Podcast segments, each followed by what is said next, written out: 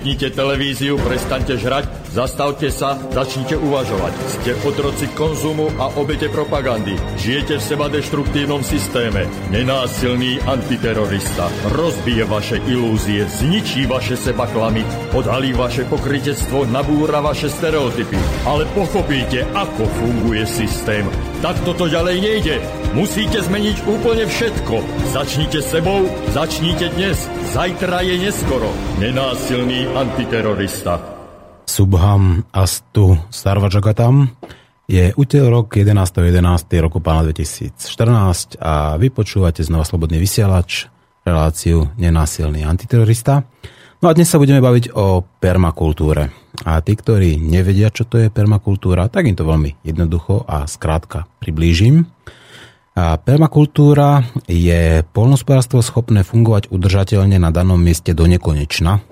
Tak to je definované postupne zahrania, respektíve zahrnula všetky sociálne aspekty toho udržateľného rozvoja a jej význam bol rozšírený k permanentnej kultúre, preto je tá permakultúra. Permakultúra vytvára a udržuje polnospodárske produktívne ekosystémy, ktoré majú rozmanitosť, stabilitu a odolnosť prírodných ekosystémov. Cieľom je dosiahnuť harmonické spojenie krajiny a ľudí, poskytujúce im potraviny, energiu, bývanie a ďalšie materiálne a nemateriálne potreby udržateľnou cestou. Takto by sa dalo veľmi jednoducho a skrátka definovať, čo to je tá permakultúra. No ale nebudem na to sám. Budem mať dneska hostia, respektíve hostku. A hostka je zaujímavá, dokonca bola vyhlásená za východňára alebo východňárku roka. Ja by som týmto privítal na štúdiu Patríciu Černákovú. Dobrý deň. Dobrý deň. Paťka, tak e, za čo si dostala takéto krásne ocenenie, že východňárka roka alebo východňár roka? Ako to je presne? E, je to ocenenie vlastne za prácu, ktorú robím, že reprezentujem východné Slovensko za jeho hranicami a robím mu dobré meno nejak e, na profesionálnej úrovni. Čiže mm-hmm. Ale Zla... východňári hovoria trošku hlasnejšie, že? Dobre, môžem aj kričať ináč. No, Ľudia, čo ma poznajú, sa asi, že prečo je taká tichá. je to iba asi stres ešte. E, vlastne to ocenenie bolo ocenenie za profesionalitu v, v tom, čo... Rozprávaj, rozprávaj. Aha, dobre. V tom, čo robím a e, za to dobré meno, ktoré šírim tým, čo robím. E, je veľmi, čo som si na tom cenila, bolo práve to, že tá práca, e, ľudia sa s ňou nestretávajú často s pojmom permakultúrny dizajnér uh-huh. a že vybrali zrovna človeka, ktorý má takú atypickú prácu, nevybrali si nejakého novinára alebo športovca, ale vybrali človeka, ktorý vlastne robí niečo, o čom bežný človek ani nevie. A to bolo aj cieľom vlastne tej, toho festivalu, ktorý to propagoval, um, toho východniara roka, a prezentovať ľudí, ktorí práve, že možno o nich v danom meste ani netušia, lebo ja som teda dostala to ocenenie za mesto Revúca. Uh-huh, uh-huh.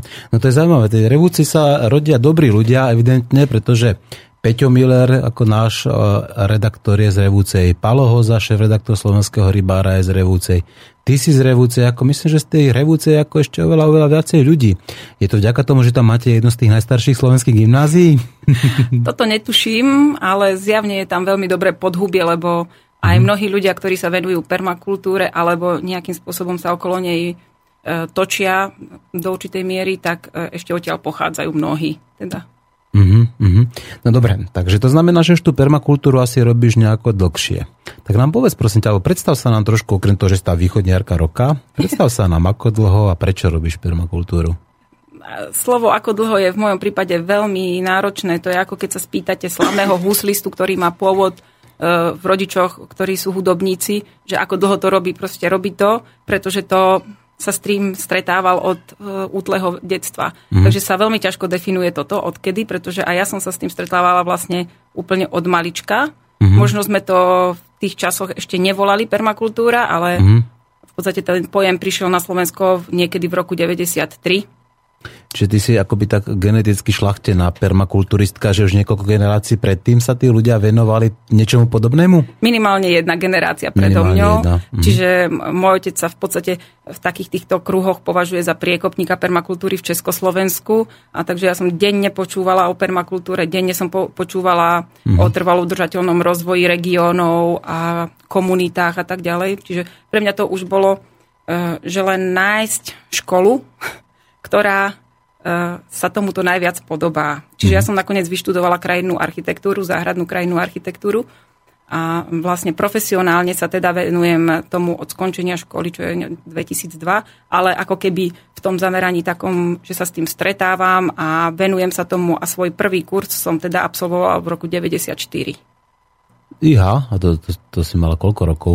E, skôr koľko mám teraz, akože to... To nemusíš. Ale e, bola som ešte tínedžerka, takto, hej. A už si robila kurzy o permakultúre. Áno. No to Pretože tie prvotné kurzy boli vlastne, ne, na Slovensku nebol človek, ktorý by ich dokázal odlektorovať, tí lektori Mhm. pochádzali z Anglicka a, a môj otec bol profesionálny tlmočník a aj ja som vlastne v tom veku, v tom veku ešte v tej dobe nebolo toľko ľudí, čo rozprávajú anglicky a už vôbec nie takí, ktorí rozumejú odborným výrazom v ekológii. Mhm. Čiže ja som, dajme tomu, tlmočila tie kurzy a tým som sa hodne naučila vlastne, lebo som ich počúvala dookola každý rok. No veď takí e, cudzinci, ktorí tu hovoria o permakultúre ako na Slovensku sú, ja som spomínal napríklad Jamanatri, ktorý bol tiež u nás hosťom a ktorý sa tiež zaoberá permakultúrou, tak samozrejme a, pardon, teda aj na, Zaješke sa zaoberajú permakultúrou Jobo Janko, Robo Jankových, povedzme. Čiastočne napríklad pán inžinier Šlínsky, ktorý tiež má ten svoj systém agrokruhov. Ako tá permakultúra je teda na vzostupe súčasnosti, áno? Ja si myslím, že permakultúra um, už v mojom ponímaní je obro- obrovský boom skôr. Ja skôr mám problém ísť niekam, kde o tom nepočúvam. Aha. Alebo stretnúť ľudí, ktorí už aspoň niekde nezaregistrovali to slovo. Mhm. Čiže je to skutočne trendom a to znamená, ľudia o tom už nielen hovoria, ale už to asi aj robia. Um, myslím si, že robia, aj keď uh, je, je náročné získať výsledky v takejto práci, pretože uh, ty si aj hneď na začiatku spomínal, že je to v podstate do určitej miery poľnohospodárstvo, čo mm-hmm. vyžaduje uh, určitú dobu dozretia. Napríklad vysadenie stromu a jeho plodenie je niekedy aj 15, aj 20 rokov v niektorých prípadoch. Čiže, Oskoršie eh, až 25. A, a, áno, takže presne toto je ten, že eh, ľudia to robia, teraz je to boom, ale vlastne ten výsledok eh, pre verejnosť riadne viditeľný sa dostaví ako keby v takej vlne neskôr. Ale veď to je normálne, veď predsa nemôžeme ako ráno za, zasiať ako a Áno. večer žať, tak to predsa tá Áno. príroda má svoje nejaké procesy. Ja viem napríklad len, že príprava pôdy, povedzme, ako kvalitnej pôdy je zaberie, povedzme, podľa zákona, vraj teda 2 roky, ale podľa skutočnosti to treba až 5-6 rokov, aby tá pôda sa zrevitalizovala, zregenerovala, aby sa v podstate znova stala takouto plnohodnotnou súčasťou ako prípravkou, sa prípravou pre tú permakultúru, takže Samozrejme, že to je dlhodobý proces, ale nie je to o to zaujímavejšie, nie je to o to lepšie, keď človek krásne vidí, ak to postupne sa všetko zvelaďuje, rastie, ak sa to spája. No, z praktického hľadiska, ako človek musí mať veľkú predstavivosť a dostatok trpezlivosti, pretože tie prvé roky sú práve, je to o tom, že tá permakultúra na rozdiel od bežného poľnohospodárstva je vlastne náročná v tom zakladaní. Čiže Mhm. tie e, prvé roky môžu byť depresívne do určitej miery z toho hľadiska, že tie výsledky nie sú také, ako by sme hneď čakali. I Tá trvalá udržateľnosť je o tom, že sa dostavuje po určitej dobe. Kdežto to poľnohospodárstvo je, že zasejem a pozbieram a keď nepozbieram, dostanem dotáciu alebo niečo podobné. Hej. Čiže e, tam je ten cyklus ako keby rýchly v tom komerčnom, bežnom poľnohospodárstve, kdežto tu na práve tá obnová, revitalizácia, tie doplnkové e, všetky štruktúry, ktoré sa musia v krajine vytvoriť, aby to tak fungovalo trvalo udržateľne, vlastne tie zaberajú veľmi veľa času, ktorý nie je taký markantný v očiach človeka, ktorý ho buduje. Keď tam príde niekto, kto tam bol na začiatku a príde tam o 5 rokov, tak povie, jej, vy ste tu toho ale stihli. Ale pre toho človeka samotného to nemusí byť ten, takýto pocit. Rozumiem, ale napriek tomu je to tá lepšia cesta, lebo to, čo robíme teraz, tak tomu sa hovorí intenzívne hospodárenie alebo intenzívne polnohospodárstvo. No a to práve naopak to tú pôdu ničí. Pretože napríklad veľmi často stáva, že sa prehnojuje tá pôda napríklad, alebo sa skrátka využíva maximálne len kvôli tomu, ako aby sa zasa zväčšili výnosy. A to nehovorím samozrejme o takých tých paškvíloch a takých tých svinstvách, ako sú povedzme tie GMO, povedzme produkty napríklad, alebo také tie monokultúry, ktoré v podstate nám ničia tie pôvodné, povedzme tú, tú povedzme tú biodiverzitu, takže rozumiem, že ten začiatok býva ťažší. No, napriek tomu, v akej dobe môže človek tak počítať, že by sa ako začali prejavovať povedzme také tie prvé plody alebo také tie prvé krásy tej permakultúry? Toto je na tom super, že permakultúrny dizajn, ako keby v to, to slovo dizajn, mm-hmm. neobsahuje len tú vizuálnu stránku, nejaký plán nejakého rozmiestnenia štruktúr, ale on vlastne ten dizajn zahrňa aj časový harmonogram. Čiže človek si to nastaví tak, ako zrovna potrebuje časovo pokiaľ ten človek potrebuje akútne už vidieť výsledok, tak sa ten uh, akútny výsledok dá vytvoriť napríklad tým, že uh, sa tá plocha používa najskôr na pestovanie zeleniny. Zeleniny sú väčšinou jednoročné rastliny a tým pádom ten efekt napríklad tvorby potravín je hneď. Mm-hmm. A na to miesto súčasne sa posadia, dajme tomu stromy, kde ako tie stromy budú ráz a budú vytvárať väčší a väčší tieň, tak o to menej bude sa pestovať na tom priestore zelenina.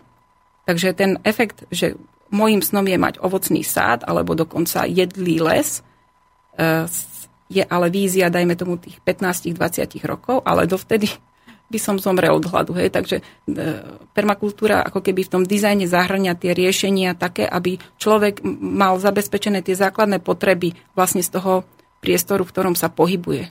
To je mhm. taký základ, vlastne všetky základné potreby, aby mal naplnené tak, aby dajme tomu v období nejakej krízy alebo e, scenárov, ktoré e, čokoľvek príde človek o prácu, vypnú plyn v Rusku, čokoľvek sa udeje, aby ten jeho systém ho dokázal podržať v, tom, v tých ľudských potrebách, ktoré on má. Čiže bývanie, hygienické veci, jedlo, práca ako taká a podobne. Takže... No, nepochybujem, že keď človek sa venuje permakultúre, tak tej práce má ako dosť. Tak to, uh, ale zaujal ma to niekdy les, lebo tuto veľmi často spomína kamarát Dušan, ktorý, toto je z jeho, jeden z jeho projektov.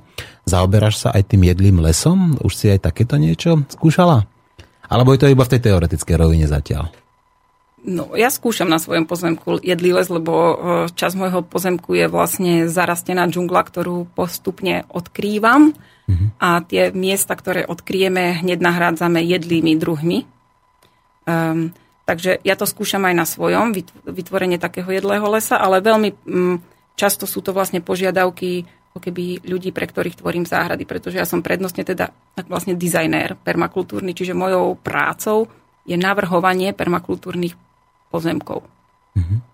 No dobre, a aké povedzme stromy do toho jedlého lesa patria? Len tak ako aby aj tí naši laickí poslucháči ako mali trošku predstavu, čo to znamená jedlý les, lebo máme určite rôzne spektrum poslucháčov, ktorí si myslia, že tam sa olupuje kôra a potom sa ako dá na ňu vegetá a zje sa. Tak aké sú tam povedzme dreviny? Ja sa to tak, že nie si možno ani ďaleko od pravdy, lebo napríklad bukové listy sú veľmi chutné. Mladé bukové listy sa jezdajú, hej. Alebo E, tak bukvice ako také sa je Bukvice som jedol no, a žalude, žalude niektorí skúšali z nich vyrábať múku rôznymi procesmi a tak, že sa to dá. Um, ale v podstate ten jedlý les v takom koncepte hm, edible forest alebo forest garden po anglicky, jedlá záhrada alebo lesná záhrada, je vlastne niečo ako taký riedší lesík, hájik. Nemôže to byť úplne hustý les, lebo ide nám o produkciu nie dreva, ale o produkciu vlastne potravín, čiže musia mať tie stromy koruny čiže oni nie sú veľmi hust, nahustené, ale sú posadené inak ako v našom bežnom sade, pretože keď si predstavíme slovenský sad ovocný, tak je to vlastne e, stromy na určité vzdialenosti od seba, strávnatým porastom pod tým. A ten jedlý les je zahustenejší, tie stromy sa ako keby vzájomne prekrývajú, ale neprekrývajú sa v rovnakých etážach, ale sa ako keby podsúva jeden strom pod druhý. Hej? Že niektorý je tam vyšší a pod neho sa zmesí nižší. Či predstavujú povedzme čerešňa a pod ňu nejaká povedzme nejaká rybezla. A, tak, ako, tak alebo veľ, veľká čerešňa a pod ňu dajme tomu jabloň na menšom podpníku, hej, čokoľvek to môže byť v tejto kombinácii. Ale týchto etáží v tom jedlom lese máme E, minimálne 7. 7? Áno. A hríby sa tam počítajú? Áno, je to hm. veľmi dôležitá zložka, pretože huby, ako, ako celé, keď zoberieme huby, e, tak v podstate sú nevyhnutné preto, aby nám vytvárali naozaj funkčnú pôdu. Čiže ano. kdekoľvek v tom systéme permakultúrnom tie huby sa musia ocitnúť. Možno nie v tako dubáky zrovna, ale nejakom, nejakom, e, ten svet hub tam musí byť kvôli výžive rastlín. Takže e, toto tam patrí. Patrí tam napríklad vrstva popínavých rastlín. Čiže napríklad môže sa stať, že vám na, aj sa určite niektorí záhradníci sa s tým už stretli, že zbierajú z hrušky aj um, hrozno a podobne. Čiže, Ešte raz, z hrušky hrozno. hrozno dajme tomu, hej.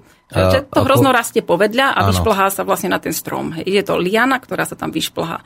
E, čiže aj tento, e, využíva sa vlastne ten celý priestor. Nevyužíva sa um, proste ten priestor len plošne, ale v skutočnosti priestorovo. Čiže patria tam napríklad potom do podsadieb rôzne druhy jedlých trvaliek alebo užitkových trvaliek, E, napríklad e, narastie pod e, stromami kostihoj, chrén a podobné rastliny. Hej. Čiže, no to sú výborné kostihoj a chrén, to určite. Čiže využíva sa aj táto vrstva tých trvaliek, potom, ako si spomenul, kríky, ale kríky máme aj také nižšie, tie bobulnaté, ale aj vyššie, ako sú napríklad rakitníky, baza, lieska. Lieska. Mhm. Čiže oni sa vlastne tak ako keby v tom priestore nahustia. Nie je pravda, že bez rozmyslu, skôr tak, aby si navzájom úplne netienili ten, to to slniečko je nutné kvôli dozrievaniu plodov, pravda, že, tie väčšie stromy sú zvyčajne viacej na sever a klesá výškovo, tá záhrada klesa smerom na juh, aby mali vždy dostatok svetla. To znamená, že tam aj tá orientácia priestorová musí byť splňať nejaké kritéria. Áno, čiže musí.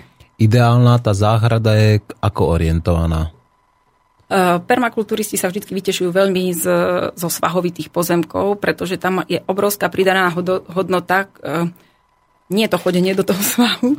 Ale, aj to je zdravé, aj to je zdravé, áno. Ale e, dá sa veľmi dobre pracovať s vodou, lebo máme gravitáciu. Ano. A to je veľmi dôležité napríklad pre samozavlažovacie systémy, že ak tam ak chceme mať trvalú držateľnú záhradu, a veľmi často sa teda stretávam s tým, urobte nám Patricia tú záhradu, v ktorej netreba robiť.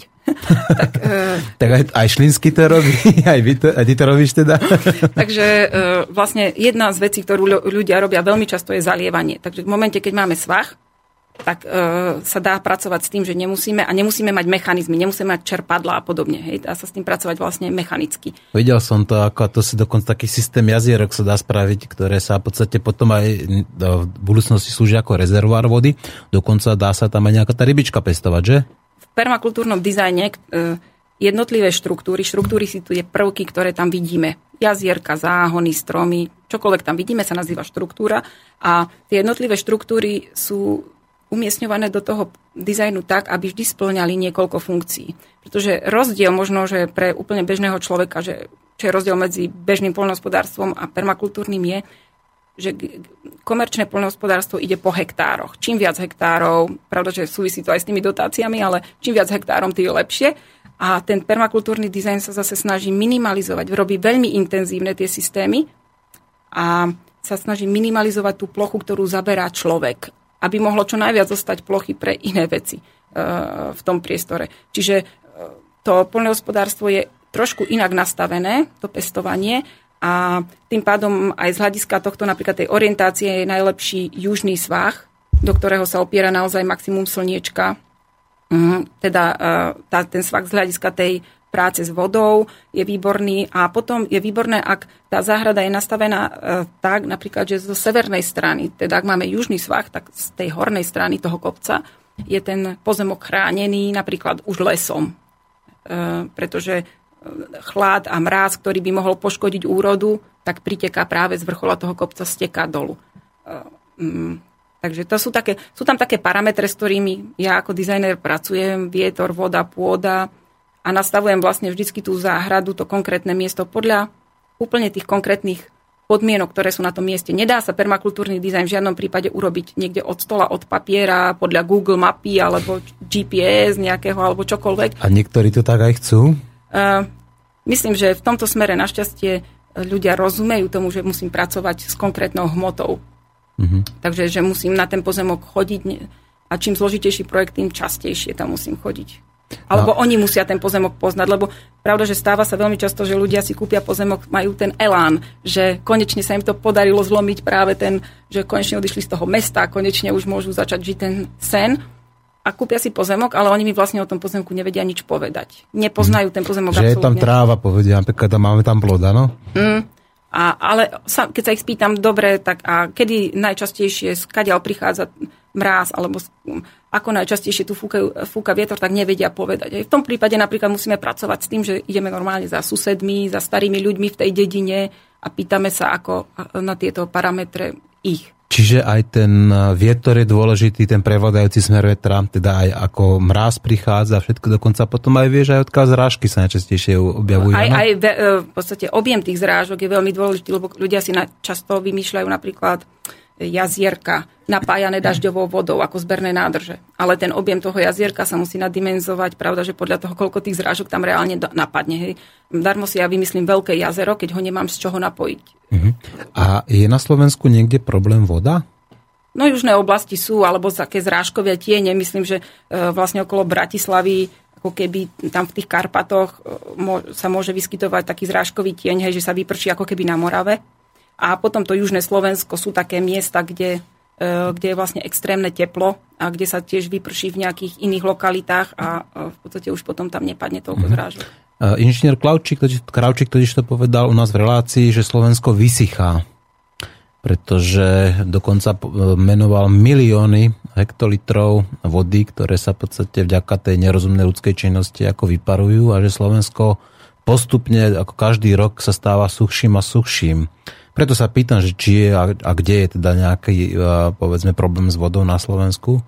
No s, s tou dažďovou je tento základný, hej, že mm. v podstate e, môže sa stať v našom ponímaní ako keby toho užívateľa, môže byť problém už aj ten jeden rok, že je suchší, pretože on má to jazierko a teraz mm-hmm. to jazierko nemá čím naplniť v tom roku. A môže to aj v podstate zničiť celú tú robotu, napríklad takéto nejaké prevládajúce sucho, že by povedzme vyschli tie rastlinky? No toto je presne to, čo ten dizajn rieši, že on musí už počítať aj s takouto možnosťou. Ten s tým dizajn, horším rokom, alebo s tým áno, najhorším on rokom. musí áno? mať ako keby vždycky záložné systémy. Ten, ak dobre navrhnutý permakultúrny dizajn vlastne naozaj v tých základných bodoch e, má vždycky viaceré zdroje. Že sa nespoliehame v tom, darmo mám studňu a je to skvelá studňa a s dobrou pitnou vodou, ale čo keď poviem, spadne mi tam králiček a tá voda sa zneškodní, Hej, Znehodnotí, áno. Hej, a na tú chvíľu, kým sa vyčistí, potrebujem niečo piť. Čiže musím mať spôsob, ako sa dostanem k inému typu uh, vlastne pitnej vody napríklad. Takže vždycky tie najnosnejšie prvky, naozaj to jedlo, tie hygienické veci, teplo a podobné veci nemôžu vysieť na jednom zdroji.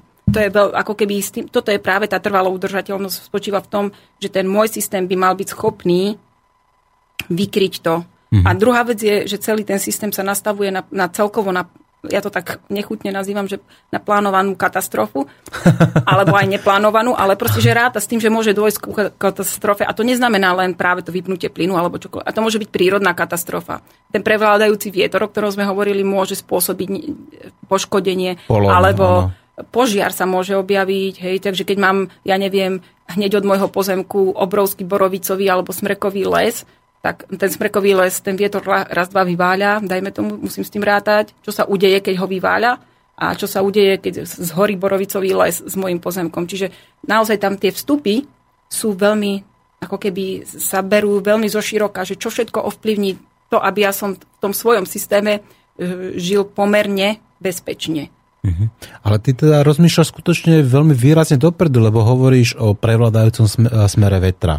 Myslíš na to, že čo keby napríklad horel aj les napríklad, a už pozeráš na to, že či by to bol borovicový napríklad, alebo smrekov. Vieme, že tie smrekové sú v podstate veľmi náchylné na tieto polomy, pretože tieto monokultúry majú nízko plitko koreň a tak ďalej. To znamená, že tým pádom by v podstate aj tá erózia svahu mohla nastať v podstate spôsobená ako tým, eh, povedzme, tým eh, lesom, že tam chýba ten les. No a keď takéto veci pozráš do, do budúcna, však ty robíš vlastne komplexný projekt. Ty, dá sa povedať, ty, ty modifikuješ prírodu. Ja to poviem takto. Uh, v podstate asi si to úplne vystihol. Neviem ani čo k tomu viac povedať. No teraz. a koľko takýchto už modifikácií máš na svedomí? Uh, tieto veľkolepé, veľké hektárové pozemky, ke, keď sa dizajnujú, je to obrovský, obrovský časový, uh, obrovská časová proste potenciál, ktorý na to musím mať, aby som to dokázala ja navrhnúť.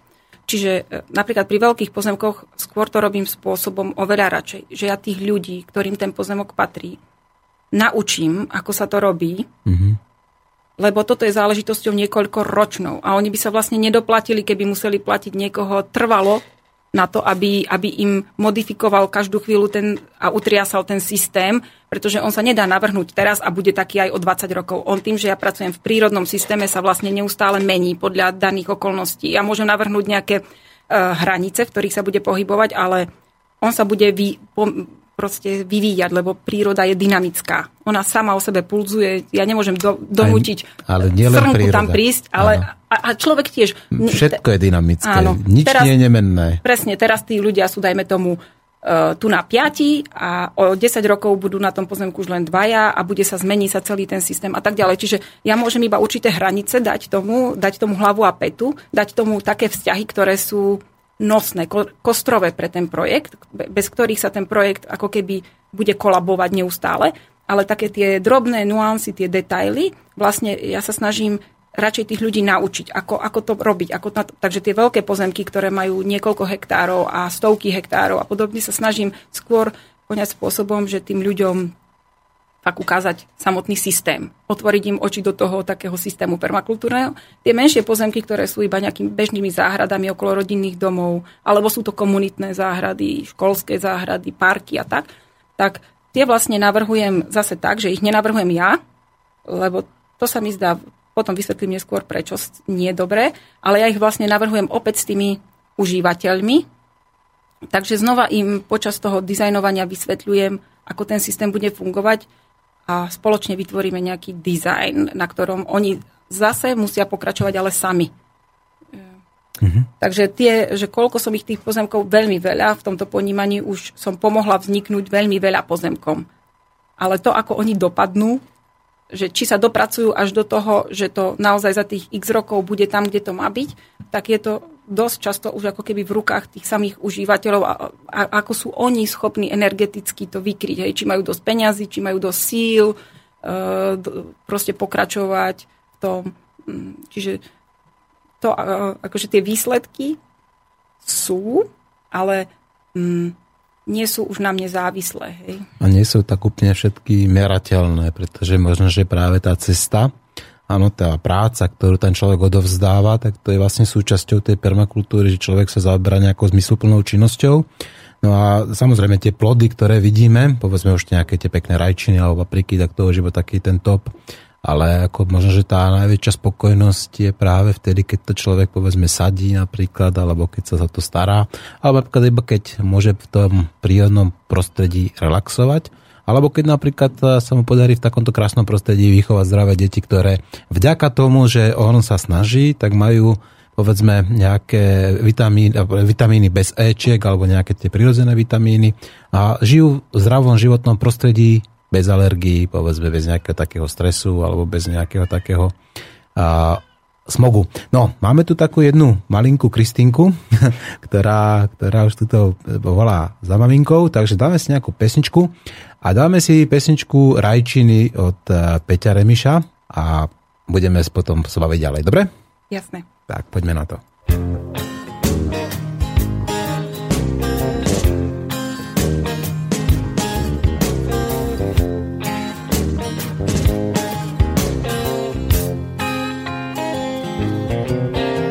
Bez jakékoľvek zjavnej príčiny strašne ľúbim čerstvé rajčiny. Najlepšie sú poslané na omasceném chleby. Kedy tlačím do papule, tak som denne, baby, sú také zdravé, sú také červené. Ani za jahody ze šláčku, by som ich jak živ nemenel. Môžem ich mať na ranajky aj o druhej v noci. Zakusnúť sa do rajčiny, to je božský pocit. Paradička, paradajka, rajčina, sem už všetko končí a všetko začína.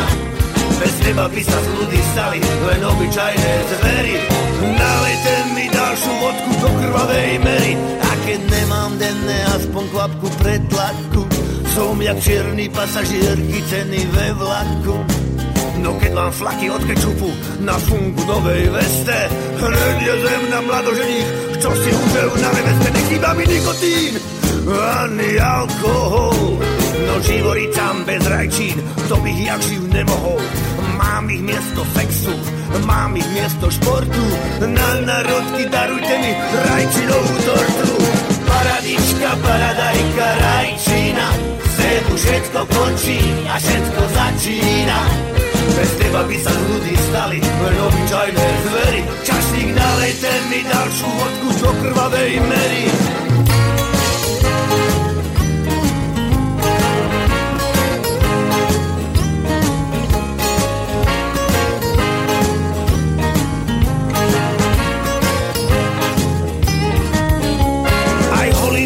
bez teba zruševačné scény a pornoherci sa doma soby mohli zostať doma oblečení. Taliani by piekli pizzu a Slováci varili lečo, no nikto by to nezežral, ja viem dobre, prečo ty si moja bojina. Mm-hmm, iba v teba verím, najradšej ta vidím ležať holú na tanieri. Hneď ako ta začnem krájať, vybehnú mi sliny, kašlem na to, že som asi úkilákom na rajčiny. Paradička, paradajka, rajčina, sebu všetko končí a všetko začína. Bez teba by sa z ľudí stali len obyčajné zvery. Nalejte mi ďalšiu vodku do krvavej mery. Paradička, paradajka, rajčina, sebu všetko končí a všetko začína. Bez teba by sa z ľudí stali len obyčajné zvery. Nalejte mi ďalšiu vodku.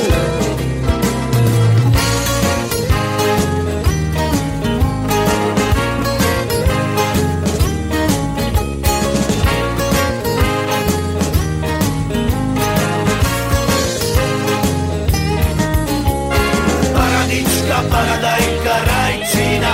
Svetu všetko končí a všetko začína teba z ľudí stali len obyčajné zvery Nalejte mi ďalšiu vodku do krvavej mery Paradička, paradajka, rajčina Svetu všetko končí a všetko začína Bez teba by sa ľudí stali len obyčajné zvery Nalejte mi ďalšiu vodku.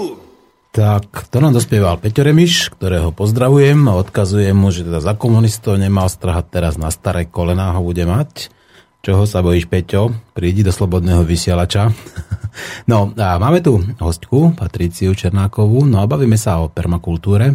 A ja by som samozrejme chcel vyzvať všetkých poslucháčov, ktorí majú osobné skúsenosti alebo otázky a chceli by sa s nimi podeliť alebo chceli by sa spýtať, tak nám napíšu na notoricky známy e-mail, to znamená studio zavinačslobodnyvysiač.sk s tým, že tu už nejaké otázky už samozrejme máme a budeme na ne odpovedať, ale až v druhej časti relácie. A tí, ktorí samozrejme nemôžu vydržať a chceli by počuť túto šlachtenú odborníčku z Revúcej, permakulturistku a priamo, tak môžu zatelefonovať na notoricky známe telefónne číslo. A Patricia, sa ťa chcem spýtať, ako to je so škodcami. Myslí sa, keďže sa myslí, predpokladám, že sa myslí na škodcov, pretože to, to, čo tu predvádzaš, to, čo hovoríš, nejaké komplexné ponímanie tej záhrady, alebo tej nielen záhrady, ale prírody, všetkého, tak ako sa, povedzme, v rámci permakultúry bojuje proti takým tým škodcom, aj keď možno, že ten boj je asi nesprávne slovo? Teraz si mi tým dosť nahral, pretože permakultúra, o čom sme ešte nehovorili vôbec. Začali sme ako keby technicky, ale permakultúra je do určitej miery veľmi silná filozofia vnútorná. Som ti chcel normálne skočiť do som chcel, že filozofia, ty si to povedala perfektne. Uh, že, že to nie je len Proste môj prístup v mojej hlave musí vychádzať zo srdca, nie iba z technických poznatkov. Pretože inak by som to nedokázala vlastne pracovať. Pretože ja musím pracovať ako keby s láskou, s tými prírodnými živlami, ktoré sú tam a s tými ľuďmi, pre ktorých to robím. Musím do toho vkladať určitú mieru empatie do všetkých tých e, vecí. Takže e, z toho vyplýva, že ono je to filozofia aj určitý prístup morálny k tej prírode a k ľuďom. A to, musí to ako keby vychádzať z toho človeka. A preto sa ona aj riadi určitými princípami, tá permakultúra, ktoré sú ako keby morálne zásady. A jeden z takých princípov alebo postojov vnútory, ktoré ja mám voči tomu je, že všetko záhradníči, všetko mi pomáha v záhrade a každý problém má riešenie a dôležité je, má pozitívne riešenie. Mhm. Čiže škodca nie je škodca, ale škodca je len, povedzme, organizmus, ktorý má svoje miesto, povedzme, ako v tej prírode, a ktorý samozrejme to svoje miesto na tom slnku sa snaží presadiť a možno, že povedzme tým rajčinám ako trošku škodí, ale zasa povedzme potravou pre nejakého iného užitočného živočícha, ktorý zasa mi chráni tie rastlinky. Dobre to chápem? Výborne to chápeš, aj takto sa to dá. Hlavne slovo škodca je vlastne e, ľudský pojem. Hej? V prírode slovo škodca neexistuje. Mm, tam si, keď si predstavíme, tak keby e, sme vyhubili všetky myši, tak dá sa povedať, hady nemajú čo žrať. Hej. Aj sovy, áno, Čiže nemôžeme my ako ďalej, keby samozrejme. totálne zničiť, ako poznáme e, totálne herbicídy, totálne pesticídy a tak ďalej. Hej. A to slovo totálne je ale vlastne veľmi cestné v zmýšľaní ekosystémovom, pretože um, tam musí vždy ostať určitá miera, nazvime to tých škodcov, preto aby tam dokázali ostať aj tí predátori. A e, vlastne najhoršie, čo je, keď sa my ich zbavíme absolútne, je, že tá reakčná doba prírody je iná ako naša. Hej, my pracujeme, proste sme v strese, každá minúta je dôležitá, ale príroda proste pracuje v, v hodinách, v rokoch, v stovkách rokov. Čiže, Príroda má všetok čas zeme, že? Áno, áno, takto presne. Čiže keď my vyhubíme, dajme tomu nejakého škodcu, a tak potom tí predátori odídu preč, lebo tam nemajú čo jesť, tak nebudú hynúť, pravda, že odídu. A tá reakcia, že sa ten škodca vráti, vlastne, že ten predátor sa e, príde za ním, je vlastne pardon, oveľa dlhšie, ako, keby, ako keď my tam toho škodcu si necháme v maličkom, kontrolujeme ho, ale súčasne stále tam máme e, tých e, strážcov v podobe tých predátorov. Čiže e, určitá tzv. dynamická harmónia v tej záhrade musí zostať, čiže nepanikárim hneď, keď vidím prvú vošku, že čo s ňou. Proste, pravda, že môže nastať nejaké ohrozenie, že kolabuje ten systém, že najmä zo začiatku sa to môže stať, že ešte není ten systém ustálený a tým pádom nám tam vyskakujú problémy. A v tom prípade robíme e, to, že môžeme urobiť opatrenia, ktoré sú ale pomerne šetrné, mechanické. Pozbieram tie mandolinky ručne. Uh-huh. No, ty si, teraz si spomenul tie mandolinky, ale máme tu aj také iné invazívne druhy, napríklad uh-huh. ten slizniak španielský a tak uh-huh. ďalej, tak ako sa má človek správať práve k týmto? Lebo toto vidíme, že toto asi bude nejaký trošku väčší problém, že? Áno. Uh, na, hej, stretávam sa s tým, že toto majú ľudia veľký problém. Ja s tým skúsenosť nemám, lebo ja mám takú záhradu, kde sa oni vôbec nevyskytujú. Uh-huh. Le, um, ale treba vlastne o čo ide, keď um, poznaj svojho nepriateľa, ale to nepriateľ je také nechutné slovo, ale uh, je dobré protivníka, poznať protivníka. Uh, treba vlastne poznať, ako ten organizmus funguje, na akých princípoch, kedy sa napríklad začína množiť, za akých podmienok čo má rád a čo rád nemá. A pracovať vlastne s týmto odpudzovaním a priťahovaním viacej ako, ako s totálnym ničením. Teda. Čiže napríklad pri slizniakoch vieme, že majú radi, keď je vlhko. Čiže keď veľa prší, je veľký predpoklad, že budú. Tak napríklad v e, permakultúrne veľmi zaužívané mulčovanie, nastielanie pôdy, napríklad slamov, je v tom prípade pre záhradku ohrozením, v takých obdobiach, keď sa hlási veľa dažďa, pretože vtedy iba podporujeme to, aby sa tam oni viacej vyskytovali. Čiže uh, buď stiahnem ten mulč, alebo použijem mulč, ktorý odpudzuje. Napríklad popol alebo piliny tomu slizňakovi znepríjemní život. Na, mhm. na rozdiel od tej slamy. Tá Kristinka má teda dobrý hlas, teda, že to počuje až sem do štúdia. Teda neviem, či to počuje aj poslucháči. Ak to počujete, napíšte nám. No, ale v každom prípade máme tu tie invazívne, invazívne teda uh, druhy. A, ale z hľadiska takej dlhodobej perspektívy, tak my tu máme nielen povedzme tie živočíšne druhy, povedzme nejaké tie slimáky a tak ďalej, ale povedzme máme to invazívne, povedzme rastliny. No a e, nespôsobuje to povedzme problém nejaké, alebo ďalšie sekundárne problémy práve takéto introdukovanie alebo takéto e, zanesenie povedzme týchto invazívnych druhov. Neohrozuje to ako tú permakultúru? Ohrozuje to prírodzený ekosystém, pravda, že to z ekolo, ako ochranári alebo ekológovia potvrdia, že sú druhy, ktoré sú naozaj veľmi silné a dokážu vytlačiť naše pôvodné druhy úplne preč z toho miesta, kde predtým sa vyskytovali. Čiže to je ohrozenie. Ja to potom e, riešim zvyčajne v dizajnoch tak, lebo samotná tá, samotná tá rastlina zase nie je ohrozením, je to len vývoj toho systému, že sa zmení proste. Ale e, môže sa stať, že o, e, v podstate, že nám už prekáža to množstvo tej rastliny nejakým spôsobom a ja sa to snažím robiť tak, že keď sa tam používajú rastliny, ktoré majú invazívny charakter, ako je agát, ako sú topinambury a lúpina a podobné, tak sú v, tak, e, v takých zónach pokiaľ to vôbec dovoluje zákon, lebo zákon nám aj ukladá, ako môžeme nakladať s tými invazívnymi rastlinami, tak e, v takých zónach, ktoré sú silne kontrolované človekom. Napríklad rovno pred domom niekde e, vo vani môžem pestovať tieto pinambury, pretože tam, ich mám, tam sa nemajú kde rozrásť v tom pevnom podklade. Hej. Čiže nájsť riešenie na to, ako s tou invazívnou rastlinou sa dá, e, dá. Ale dokonca sa s ňou dá permakultúrnym spôsobom aj manipulovať, pretože lebo mnohé tie invazívne rastliny sú práve že úžasné tou svojou silou životnou. To je práve, že to je to problém riešenie, že my vieme, čo je problém, že sú veľmi silné energeticky, čo sa týka života schopnosti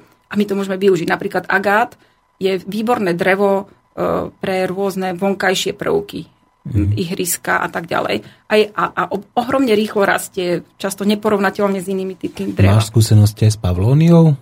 Nemám a teraz si ju často ľudia želajú a preto aj idem na to oveľa opatrnejšie, lebo mnohí by chceli v podstate už mať celé rozsiahle aleje a tak ďalej a dokonca plantáže toho, pretože ide to rýchlo. Hej. Ale práve to, že my ešte nemáme tú skúsenosť, ako sa bude správať, tak to, ja to osobne absolútne neodporúčam ísť akože mimo kontrolu. By som povedala, že treba si to nacvičiť naozaj v malom, že čo to spôsobuje a akokoľvek, akákoľvek sú, super je tá rastlina, v monokultúrnom systéme je vždy ohrozením. Uh-huh. No, máme telefón, tak zdvihneme, uh-huh. aby mhm. náš poslucháč sa mohol spýtať konkrétne, čo by rád. Dobrý deň, počujeme sa? No, no počujeme sa, pozdravujem na hostu tvoju. Ahoj, ahoj, takže Peter z námestova. no jasné. no pýtaj sa, hostky, čo chceš? No, ja sa ich chcem opýtať, je to termokultúra alebo termakultúra? no? To ti môžem no? odpovedať, to je permakultúra. Permakultúra. Perma. Ja to hľadám v slovníku. No však treba si prečítať v programe napríklad, ako, ako sa to píše. A to, máš ešte nejakú ďalšiu otázku? Ale, ale že není vysvetlené, čo, o čom to, táto nejaká veda, o čom to je. Že terma to je nejaké teplo. Nie, to je od slova perma. Permanent. No. Ak, z anglického... Perma. Permanent ako, ako trvalý. No, ja som počul, že terma ako ta, terma, terma. No, treba, si, treba si trošku lepšie naladiť asi ako tie sluchátka alebo ten zvuk, ale hovorili sme na začiatku, tá, čo to je a kde to je a dá sa to aj prečítať. Keď človek nepočuje dobre, ak to vie prečítať napríklad na Facebooku alebo v našom programe na webovej stránke, takže Peťo, pýta, pozri sa tam. A máš nejakú ďalšiu otázku? No, ja viem, no, veď vy z východu ste šikovní ľudia. že ja som západňar. do Bratislavy kultúru. Paťa je... kultúru chodíte, teraz to vážne beriem, akože normálne, veď poznám moderátorov, týchto všetko, spevákov, ste ľudia šikovní, kultúrni. Len prosím, neposielať takých termopolitikov do, do vlády z východu. Dobre, máš možnosť ísť pred parlament a bude sa tam ten politik z východu s tými fúzikmi, ako, tak bude sa tam nejakým spôsobom ako skrývať, tak, tak môžeš, sa, môžeš ísť pekne tam za ním, bude sa jasne, jasne. ľudia vyjadrovať svoj postoj k nemu, tak ne, si, Presne si vítaný. to fúzikmi myslím, no, no, no. Po, po svojej dobe. Uh, pozdravujem Vosku a nech sa jej darí. Dobre, ďakujem pekne. Do počutia, ahoj. No, takže pokračujeme ďalej. Mali sme otázku teda, či to je, eh, aká to je kultúra, tak je to permakultúra pre všetkých oravákov, ktorí majú trošku zle vyradené tie príjmače.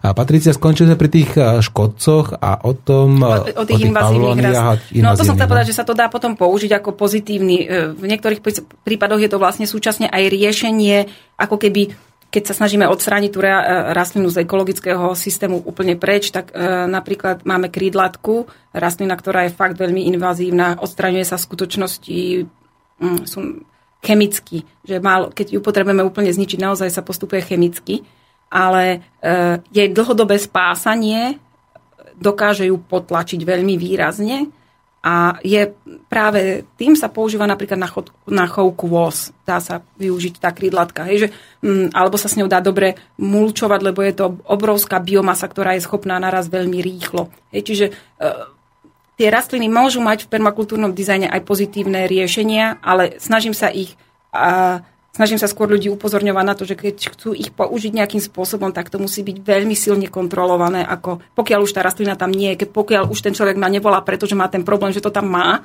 tak ja tie rastliny do toho systému nezaraďujem.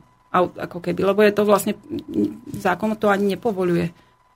Tá kríhlatka je tiež invazívna? Veľmi silne. Na, ľudia sa s ňou stretávajú pozdĺž potokov ciest pozdĺž potokov prehov, e, taká masívna krík okolo 3-4 metrov má, má krásne veľké listy, krásne kvety, vyzerá nádherne ako veľa iných rastlín, ale, ale je proste naozaj veľmi silne invazívna. No to je zlé, že tam patria predsa nejaké tie, e, povedzme, vrby tam patria, alebo povedzme topole. A no problém je práve napríklad s tým chemickým, hej, že uh, súčasne odstraňovať chemicky takúto rastlinu pri vodnom toku je vlastne až nemožné do určitej miery. Hej. No práve ako dokonca v tomto sú totálne kontroverzie, sú e, zákon jeden proti druhému, zákon o ochrane prírody je povedzme so zákonom tým, o, o, povedzme, o tej ochrane vodných tokov a takéto niečo. Čiže tuto vidíme, že tu to naráža ako tá naša ľudská ale, blbosť ale, priamo. Ale ja nie som, ako, nevenujem sa priamo takejto mm-hmm. ekológii, čiže ani by som nepovedala, že viem konkrétne, ako to ako to funguje, keď to oni robia, napríklad mhm. odstraňovať. Ja len vravím o tom, že rastliny aj vysoko invazívne sa dajú v tom systéme využiť, keď už sú tam, tak ako sa s nimi dá pracovať, ale e, nedoporučujem ich do toho systému vkladať umelo. Pretože jednoducho ten človek musí byť veľmi obozretný s prácou pri týchto rastlinách. Pretože sa mu nemôže stať, že vyhodí takúto rastlinu do kompostu niekde k susedovmu plotu. A, alebo nebodaj si ju posadí k susedovmu plotu a tá prerastie proste do susedov alebo do voľnej prírody v žiadnom prípade. Chcem sa spýtať, koľko približne tých druhov, povedzme, rastlín, alebo budeme to povedať tak nejako širšia, povedzme, prípadne ďalších ako živočíchov, je v takej tej uzavretej permakultúre alebo permakultúrnej záhrade ako vhodné? Koľko, hovorím, počnú s tou trávou, počnú až nejakých tým najvyššími stromami? Tráva je presne to, čo v tých permakultúrnych systémoch e, e, začína zaberať čo najmenej miesta. Tráva je v podstate neveľmi využívaná, pokiaľ nechováme zvieratá.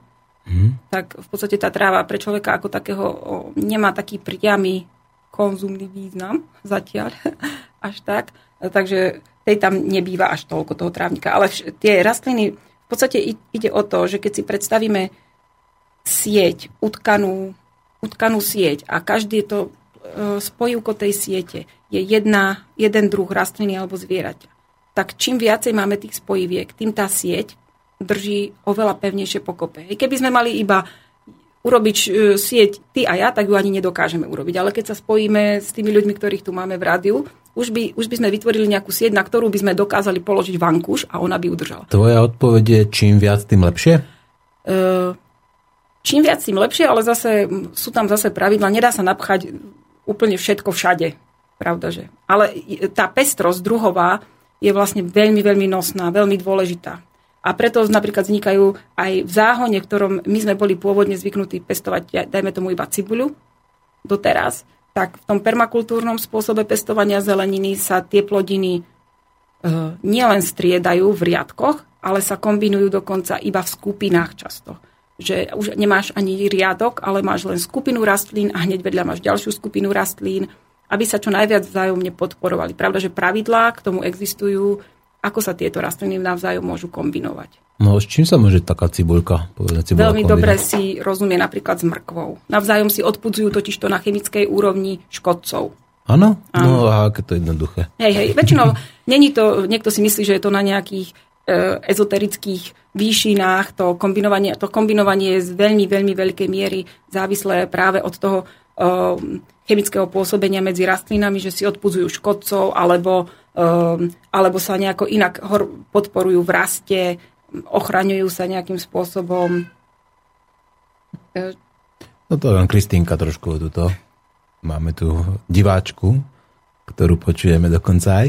No, no pokračujte, čiže ako to je uh, s tou biodiverzitou? Čiže čím? Čiže aj v napríklad aj v samotnej zeleninovej záhradke môžeme mať maličký záhonček, ktorý má, ja neviem, 2x2 metre a za bežných okolností by sme do neho dali jeden druh zeleniny ale v tom permakultúrnom systéme aj v tom maličkom priestore my dokážeme vykombinovať tak tie rastliny a nekombinujeme ich dokonca len z hľadiska priestorového, ale aj z hľadiska časového. Čiže v momente, keď nám odíde špenát, už ho nahrádza nejaká iná rastlina. Už tam posadíme priesadu paradajky. A keď odíde paradajka, tak už znova tam sedíme, čo viem, na zimu cesnak. Čiže ten systém je taký, že naozaj ten systém môže byť intenzívny, lebo pracujeme aj v priestore, aj výškovo s tými rastlinami, aj v zelenine napríklad, aby sa jedna pod druhú dostala. Môžeme ich dať oveľa bližšie tým pádom.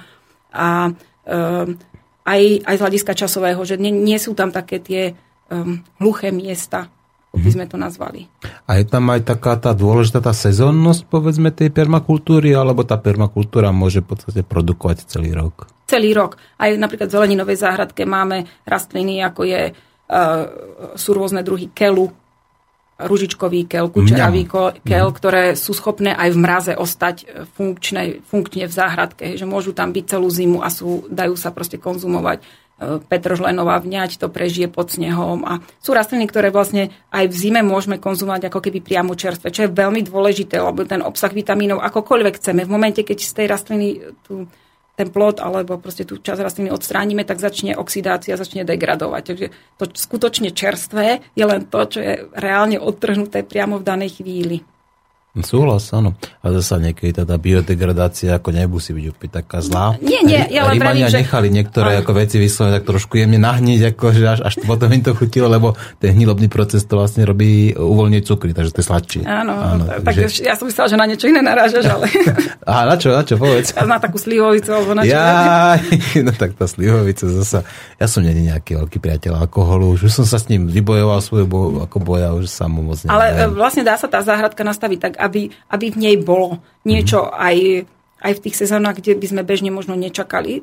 Alebo pravda, že môžeme používať doplnkové, máme moc v, ne, v dnešnej dobe, tak ju môžeme použiť. Napríklad postavíme foliovník, skleník. A to som sa chcel práve spýtať, že či tam môže byť tej permakultúre nejaký foliovník, skleník? Môže, to je v podstate napríklad, mali sme tu toho poslucháča z Oravy, hej, tak on darmo chce paradajky, v jeho vlastne v, tom, v tej oblasti už majú obrovský problém dozrievať, hej. Takže tam napríklad ten foliovník alebo skleník je pridaná hodnota pre toho človeka, že si môže dovoliť e, on sám mať vlastné aj e, druhy, ktoré by za bežných okolností tam nemuseli e, dozierať. Hej. Takže vlastne čokoľvek podporí to, aby sme my tú diverzitu dosiahli, ale musí to mať pozitívny dopad celkový. Nie, že za, každú, za proste cez mŕtvoli zase ísť. Ale, tak, cez mŕtvoli. ale proste, že, že, to, že sa to dá, tak, hmm. tak sa to využíva. Veľmi Niekedy stačí úplne jednoduché veci, nemusia to byť takéto konštrukčné. Um, veľmi často napríklad ľudia majú pri tých paradajkách problém aj v južnejších častiach Slovenska, aby im dozreli, lebo ich uh, koncom augusta zasiahne dážď, často v septembri prichádza a oni im zhnijú. Uh, lebo tá hniloba sa prenáša práve pri vlhkom počasí. Mm. Úplne, úplne primitívne, jednoduché riešenie je ponad to buď prestrieť nejaký prístrešok v období veľkého dažďa, že si tam dám proste nejaký igelitový prístrešok ponad tie, alebo tie e, paradajky pestovať e, vlastne v nejakom zrážkovom tieni, napríklad pod strechou domu. Mm-hmm. Jednoduché, účinné. Mm. A koľko máš ty približne? Hovorím približne, skutočne nemusí to byť presne tých uh, druhov uh, v tvojej záhradke. Je to 10, 100, 200? Hovorím o všetkých, tá, samozrejme, pretože to zase berem komplexne. Aj z to vrátane tej trávičky, povedzme, púpavy. Ale Hej, tak určite to budú stovky rastlín, lebo ja teda nemám iba jednu záhradu, ale v, v podstate v tomto zmysle mám pomerne, tú, v ktorej fungujem teraz, je rozsiahla. Takže tam mám aj dosť e, veľké zastúpenie tej divej prírody momentálne, takže dá sa to povedať. Takže, ale v tej zeleninovej nemám veľký sortiment, lebo to je tak, že obuvníkové deti chodia bose. Že ja v podstate tú sezónu, kedy ľudia všetci sadia, ja sadím, ale u niekoho iného. Aha. Takže potom to tak jemne dobieham, ale musím povedať, že napriek tomu e, práve človek, keď vie s rozumom pristupovať k tomu, tak kedykoľvek začne, tak dokáže z tej záhradky dostať maximum. Len si treba povedať, že, že čo, je ten, čo, čo je to, čo chcem z toho dostať. Nebudem mať napríklad mrkvu na uskladnenie na zimu, lebo už nedozrie, ale mrkvu mať môžem. Mm-hmm. Ja teraz mám takú úplne zvláštnu otázku, možno takú dokonca by som povedal takú cestnú. Je rozdiel, povedzme, sadiť nejaké semená v noci a cez deň? Uh, toto fakt neviem, lebo neriešim to nikdy až takto detálne. Mnohí ľudia, pravda, chodia na, uh, do záhrady z hľadiska lunárneho kalendára, že si na to dajú dôsledne pozor, že kedy ktorý deň je, či ubúda mesiac, pribúda, či je spln alebo nie je spln. Dá sa s tým pracovať, ale už tu nás spomínaný pán Šlínsky dneska, tak mne sa páči proste ten jeho argument, že darmo budete takto akože jemno, naladíte sa na tú jemnú vlnu, keď vám ubieha tá hrubá hmota. Takže kým ja nemám naozaj kvalitne prepracovanú pôdu, kým nemám naozaj premyslený ten systém, ako budem pestovať, či majú dostatok vlahy tie rastliny a tak ďalej, tak tie jemnocitné veci nebudú mať taký efekt. Tie jemnocitné veci môžu prísť v momente, keď naozaj majú na čom stavať. Mm-hmm. Čiže aj tak no, nosnejšie, úplne najnosnejšie je z hľadiska rastlín. Oni potrebujú sa dobre najesť. Ja to poviem takto úplne akože úplne banálne lagi, po lopate, že tie rastliny tak sú organizmy živé, potrebujú jesť. A to, tá výživa k ním prichádza vlastne z pôdy cez koreňový systém. Čiže tam musia proste zdravý koreňový systém, dostatok mikroorganizmov v pôde, ktoré sú schopné rozkladať tie látky, ktoré oni potrebujú príjmať a to sú, to je záruka toho, dostatok vody, ale nie priveľa, hej, premokrená pôda, studená pôda, ako na Slovensku majú mnohí ľudia veľmi ťažkú pôdu, ilovitu, dokázať s ňou pracovať a dokázať z tej pôdy vytvoriť záhradnú zeminu. To sú práve tie veci, ktoré sú ako keby nosnejšie, na za, minimálne na začiatku. A čo to znamená studená pôda? Priznám sa, že som sa s týmto nejako takto ešte nestretol v rámci permakultúry. A kde napríklad by si povedala, že je studená pôda? Môže to je napríklad tej brdárke, ako sme sa bavili? Keď by sme si zobrali normálne do rúk pôdu rôznych, s rôznou zrnitosťou, um, tak máme pôdu pieščitú, potom stredne ťažkú a ťažkú. A tá ťažká pôda ílovitá, ona sa tak maže medzi prstami. Mm-hmm. Keď ju pomačkám, tak mi ostane aj proste dokopy zlepená, môžem s nej pomaly aj hrnček urobiť tak takáto pôda obsahuje veľmi veľa vody a do, tá voda viaže chlad, hej, dokáže v sebe kumulovať chlad. Takže takáto pôda je na, citeľne chladnejšia. Takže v čase, kedy možno na južnom Slovensku v tej pieščitej pôde už majú dávno posadené, tak niekde, kde je ilovitá pôda, je ešte príliš chladno na to, aby sa do tej zeme, aby tá, to semiačko vôbec zišlo. Čiže mm, táto pôda zbytočne, ako keby tie rastliny tam môžu prechladnúť v takej pôde, ako by som to inak laicky mohla Aha, povedať. Áno, tak prečo? Tak toto mne to celkom ako sedí, takto keď to povieš. Čiže že aj rastliny môžu pre, prechladnúť a tomu verím. Ja si myslím dokonca, že rastliny majú aj a povedzme vnímajú niektoré veci, ktoré my nevnímame, či už to je napríklad nejaké to a, mikrovlnné žiarenie alebo elektromagnetické žiarenie, že? No. Čokoľvek, ale hlavne ako rastliny sú fakt organizmy, ktoré sú proste úplne živé. To, že sa oni nehybajú a nekomunikujú s nami s takým akože priamým... Ale sa hýbu. No ale akože nechodia z miesta na miesto len no, tak, tak, hej. Tak to nie. Ja vždycky poviem, že je to preto, že v podstate oni sú dolu hlavou. vlastne oni majú nervové centrum, ako by sme to nejak mohli nazvať, vlastne v krčku koreňa, tam proste v tých častiach, čiže oni sú ako keby dolu hlavou, aj ten príjmací orgán, tie korene sú vlastne v pôde. Hej. Čiže ja sa smejem, že preto nemôžu chodiť. Že, Ale nie všetky, že, lebo niektoré tie mesožravé napríklad majú tie žalúdky, ako aj tie ústa majú niekde inde, že? Majú. Hej. No tak jasné, ale proste napríklad keď polejem, darmo mám, perfektné mám budem polievať e, nie pitnou vodou, ale vodou zo studne, ale keď ja polejem uprostred horúceho leta tú rastlinu zo studne, kde tá voda má 6 stupňov, dajme tomu, tak tá rastlina proste e, umrie od, od, od zimy, proste prechladne. Jednoducho mm-hmm. normálne prechladne, e, tak dostane šok v podstate a nevydrží to. Čiže e, naozaj tie jemné veci, že pracovať s mesiacom a pracovať, ja neviem, s komunikáciou, to, to je dôležité s tými rastlinami, pravda? Že? Ale, ale nosné je naozaj poznať, ako funguje ten fyziologický proces akože to, záhrad, to záhradné také klasické. V podstate na klasickom záhradničení vlastne nie je nič vôbec zlé, aby si niekto nemyslel, že si to ja myslím. Hej. Takto. Uh, klasické záhradničenie je vlastne správne. Len dokonca aj to veľko, veľkorozmerné poľnohospodárstvo je správne v tom, čo sa oni učia v škole. Problém je, že tá aplikácia je vlastne chybná že to sú tie problémy, ktoré sú, že v tej aplikácii, v realite to oni robia inak, ako sa to naučili v škole. Oni sa učili o všetkých tých remískach, o všetkých tých vetrolamoch, o dodržiavaní rôznych opatrení, len to nikto, nikto ako keby nedodržiava potom už. No tak toto je zvláštne. alebo nikto je veľmi silné slovo, hej, sú pravda, Málo že kto. málo kto takto. Mhm. No, uplynula len ďalšia polhodinka, už hodinku sedíme spolu za mikrofónmi v štúdiu, no a máme tu Kristínku, ktorá sa dožaduje tvojej pozornosti, tak zasa budeš sa chvíľku venovať a ja pustím našim poslucháčom nejakú peknú pesničku. Vôbec neviem čo. A máš rada Simu Martausovú? To mi ani ničo nehovorí. Nie. Nie, nie. Tak. Ale možno, že keď vravím ja a mená, to je veľmi ťažká kategória. Taký normálny život si nepočula, alebo kam tento svet speje? Asi keď budem počuť pesničku, už budem Tak vedieť. pustím Simu Martausovú, normálny život, dobre? Tak počúvaj. Chcem úplne normálny život, normálne dni chcem a zda veľa. Chalúbku v horách a záhradu so susedmi zdieľať. Len tak objať si muža a mať pocit, že mám kam ísť. Len tak objať si muža a mať pocit,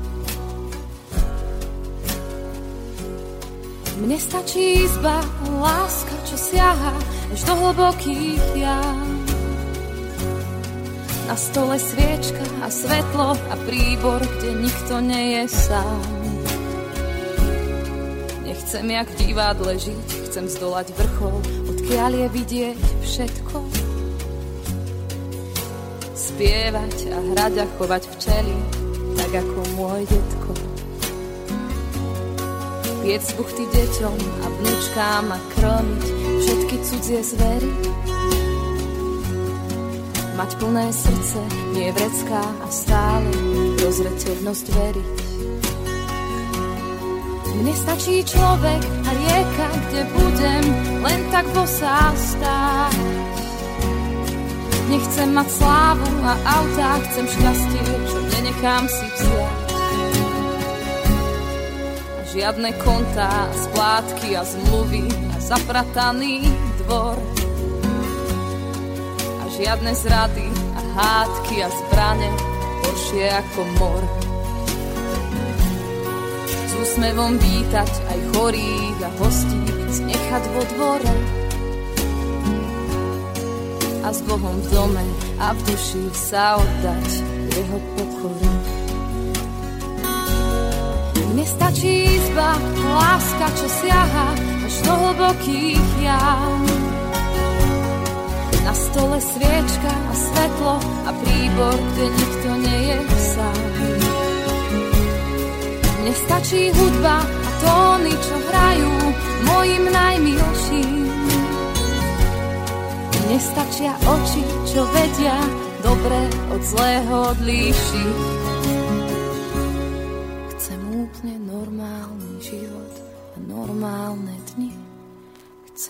Chcem a zda veľa.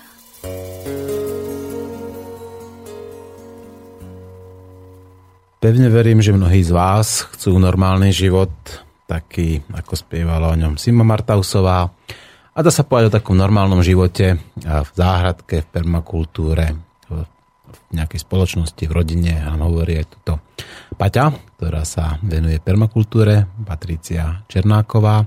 Máme tu nejaké otázky, ktoré by sa patrilo zodpovedať, keďže sme na rádio, ktoré to väčšinou stíha, teda ja tiež sa snažím.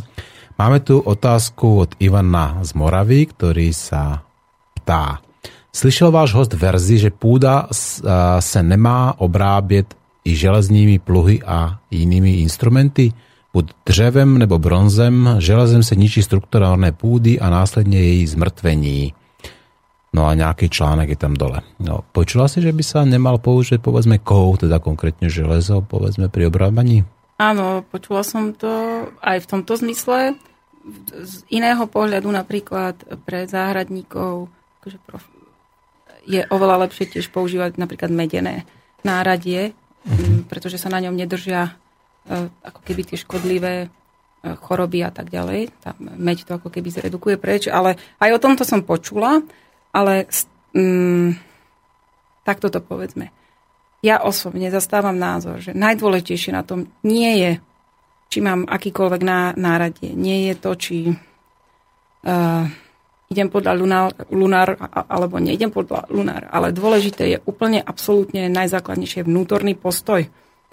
Proste môžem mať akékoľvek super náradie, keď e, keď to aj tak z, e, nepristupujem citlivo k tomu. Proste nájsť v sebe tú mieru, to je to dôležité. Oveľa dôležitejšie, oveľa permakultúrnejšie nájsť tú mieru, ako keď už ju viem, tak potom áno, môžem ísť po takýchto mm-hmm. ako keby Môžem to povedať, drobnostiach. No, môžem povedz. to povedať tak, že dôležitý je ten tvoj vzťah, ako tie nástroje, ktoré používaš? Aj tie nástroje sú pravda, že dôležité. Uznávam, Ale ten vzťah, že, že je dôležitejší. Áno, myslím si, že áno.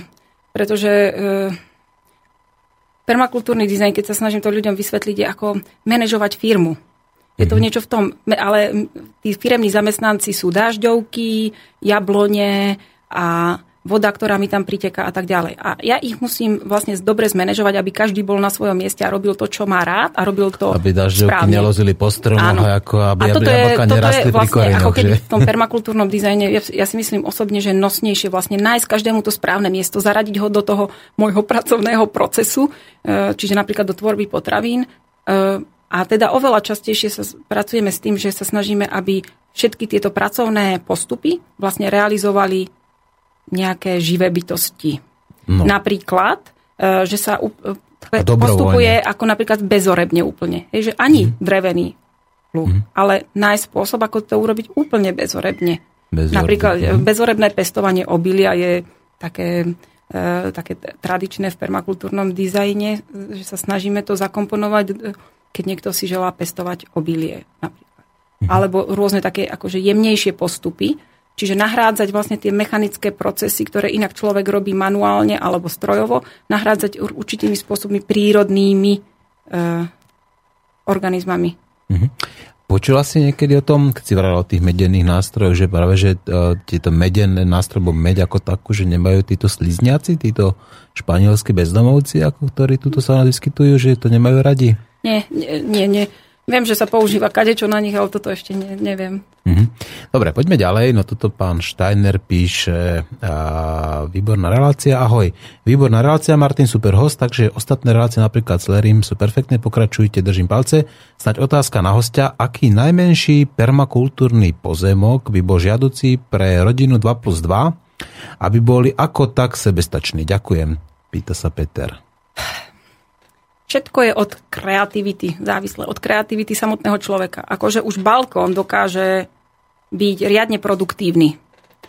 Takže obyčajná malá záhradka, napríklad poznám systémy, kde obyčajné malé záhradky okolo 5 árov, to sú klasické malé záhrady, dokážu byť tak vysoko produktívne, že dokážu aj zdieľať tú úrodu. Mm-hmm. Čiže nie sú len pre samotnú rodinu, ale aj už e, nadávanie vonku. Čiže, naozaj na to stačí malý, malý priestor, ale musí byť riadne domyslený. Každý detail v ňom musí byť domyslený. Proste nie je také, ako sme na Slovensku zvyknutí, že široko, ďaleko, nič, nič, nič, trávnik, niekde na konci jeden strom. Proste to je nevyužitý, nevyužitá plocha. Tieto systémy sú mnohé také, že e, tam ani trávnik už ani neexistuje v nich pretože mm. každá plocha je proste využitá produkčne. A musí to byť prepojené, povedzme, ako s nejakým lesom alebo s nejakou tou prírodou? Musí tam byť v podstate nejaká také priame prepojenie, alebo môže to byť v podstate, povedzme, obkolesené všetko poliami?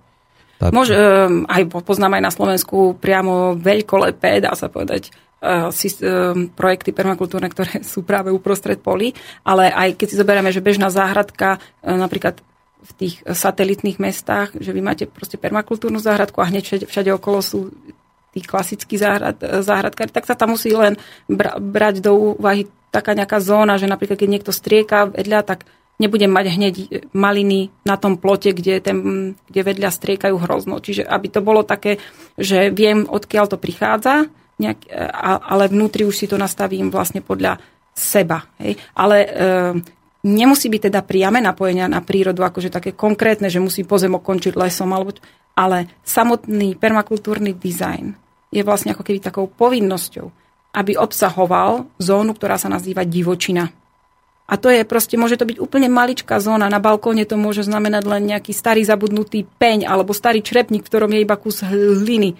Ale aby tam bol priestor pre tú divú prírodu prísť, a môcť pôsobiť na tú záhradu, môcť sa tam zdržiavať, napríklad vtáčiky, aby mali bezpečný priestor, kde sa zahniezdia, alebo aby ten ješko mal kde možnosť prísť. A, alebo úplne aj ako keby, že je tam priestor, kde môžeme ponechať žihľavu v tej, e, v tej našej záhrade. Že nevyčistíme všetko proste absolútne dočistá, e, ale niekde aj tá burinka, aby mohla zostať. Lebo napríklad mnohí asi poslucháči ani netušia, že najväčšie buriny, s ktorými sa bežne stretávame, ako je napríklad pír, patria súčasne k najliečivejším rastlinám.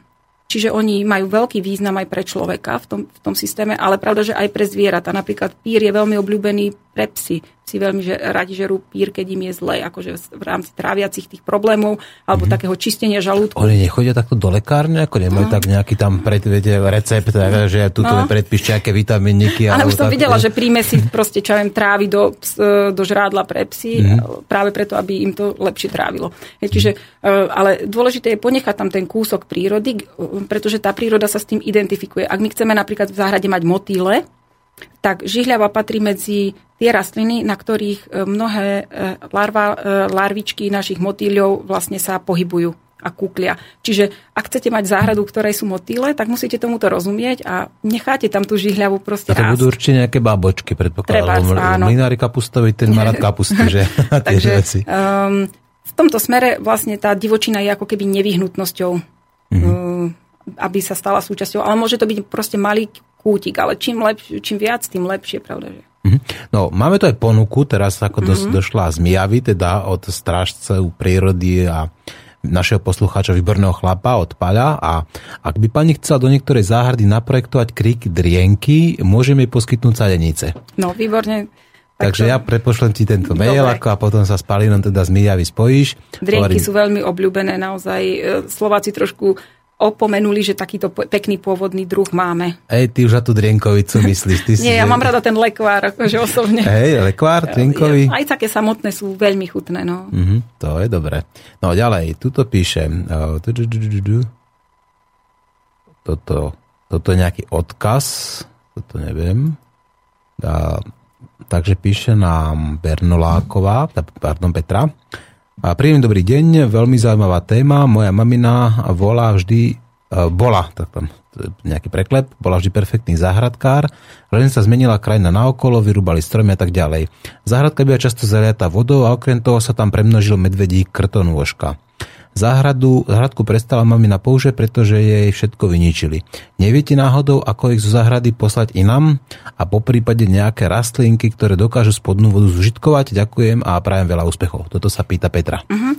Takže e, s medvedíkom zase nemám, ja mám výhodu, ja nemám takýchto škodcov, kaďakých tak, ale nevýhoda je, že potom nemám osobné skúsenosti, hej? Ja som mám po osobnej skúsenosti s medvedníkom, to bude perfektný velikánsky chrobák, dali sa chytať na to ryby, Tak Takže pusti tam rybárov, oni to vyzbierajú raz, dva.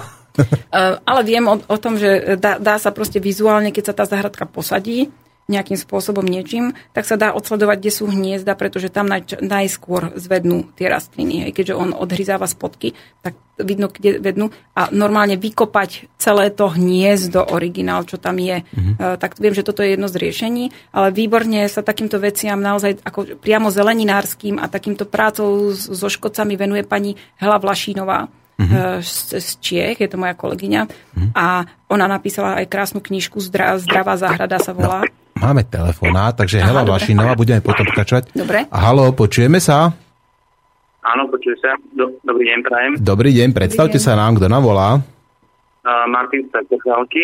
Martin z Petržalky. Tak nech sa páči, môžete sa, môžete sa pýtať. Uh, moja otázka je jednoduchá. Chcel by som sa spýtať, neviem, či ste to rozoberali už. Moja otázka by bola na prírodné hnojiva, konkrétne ktorý hnoj je vhodný na tie rastliny, myslím zelinu a podstatné veci a vlastne ako sa má správne pripraviť ten, ten maštálny lebo... Mm-hmm. No, výborná otázka. Priznám sa, Martin, že ja som sa chcel tiež spýtať ako na túto otázku, ale predbehli ste ma. Tak otázka samozrejme, odpoveď bude patriť vám. Dobre? A samozrejme Dobre. všetkým našim poslucháčom. Ďakujem pekne za to, že ste zavolali. Do počutia. Deň, prajem. Do počutia. Do počutia hneď pri toto príležitosti všetko najlepšie všetkým Martinom k meninám. Aha, ja som zabudol. Martin, všetko najlepšie k meninám.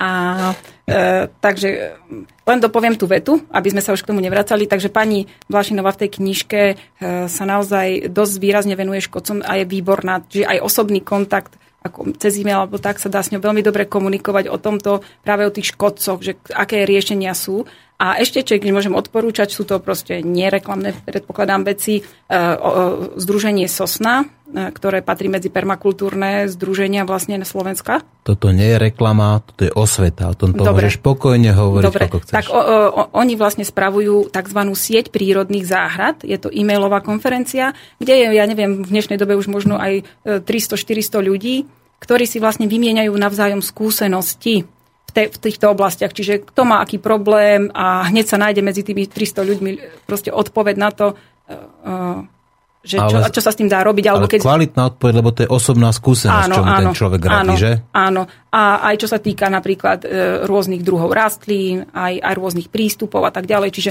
sieť prírodných záhrad sa to volá a združenie www.sosna.sk, keď si dáte, mali by ste to tam nájsť niekde e, na webových stránkach a je to vlastne naozaj, že z prvej ruky proste reálne skúsenosti aj profesionálnych záhradníkov, lebo sú tam aj tí, ale sú tam aj vlastne ľudia, ktorí majú len proste bežní záhradníci. Dobre, a teraz tomu Martinovi poviem o tom te... hnojive. A to hnojivo je e, takto. E, čo sa týka výživy, najlepšie je krávsky hnoj.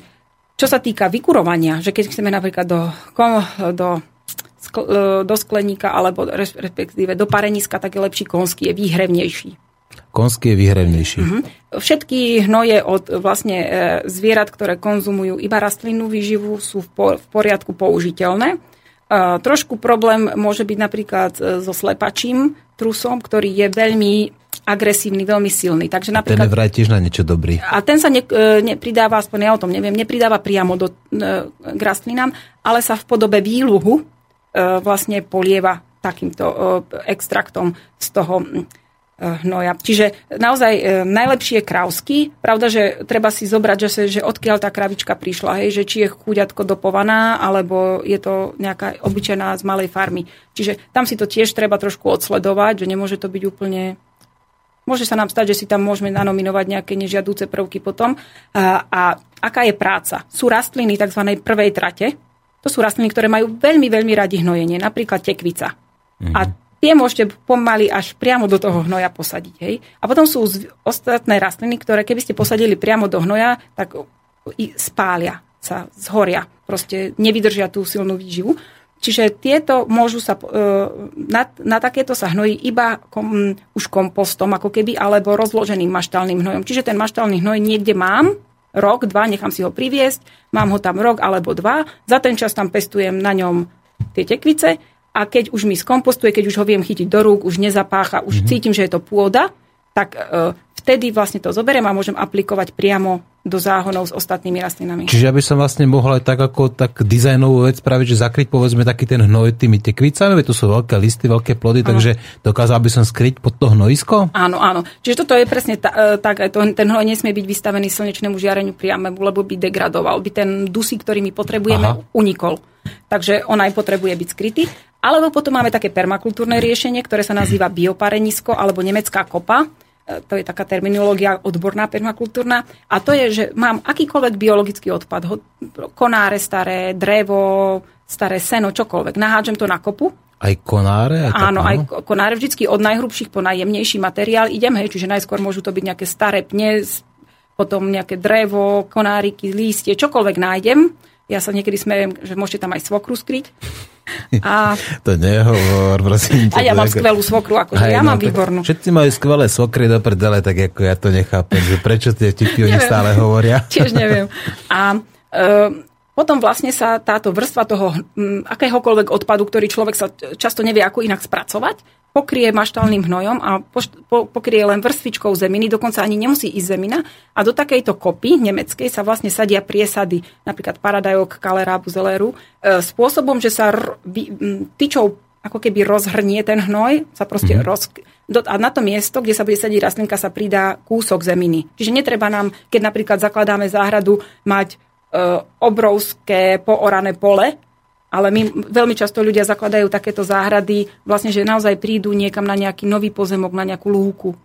A to oranie, už sme tu spomínali, že nie je boh vie čo. To už je fakt niekedy až jedno, že akým, ale proste nie je to dobré.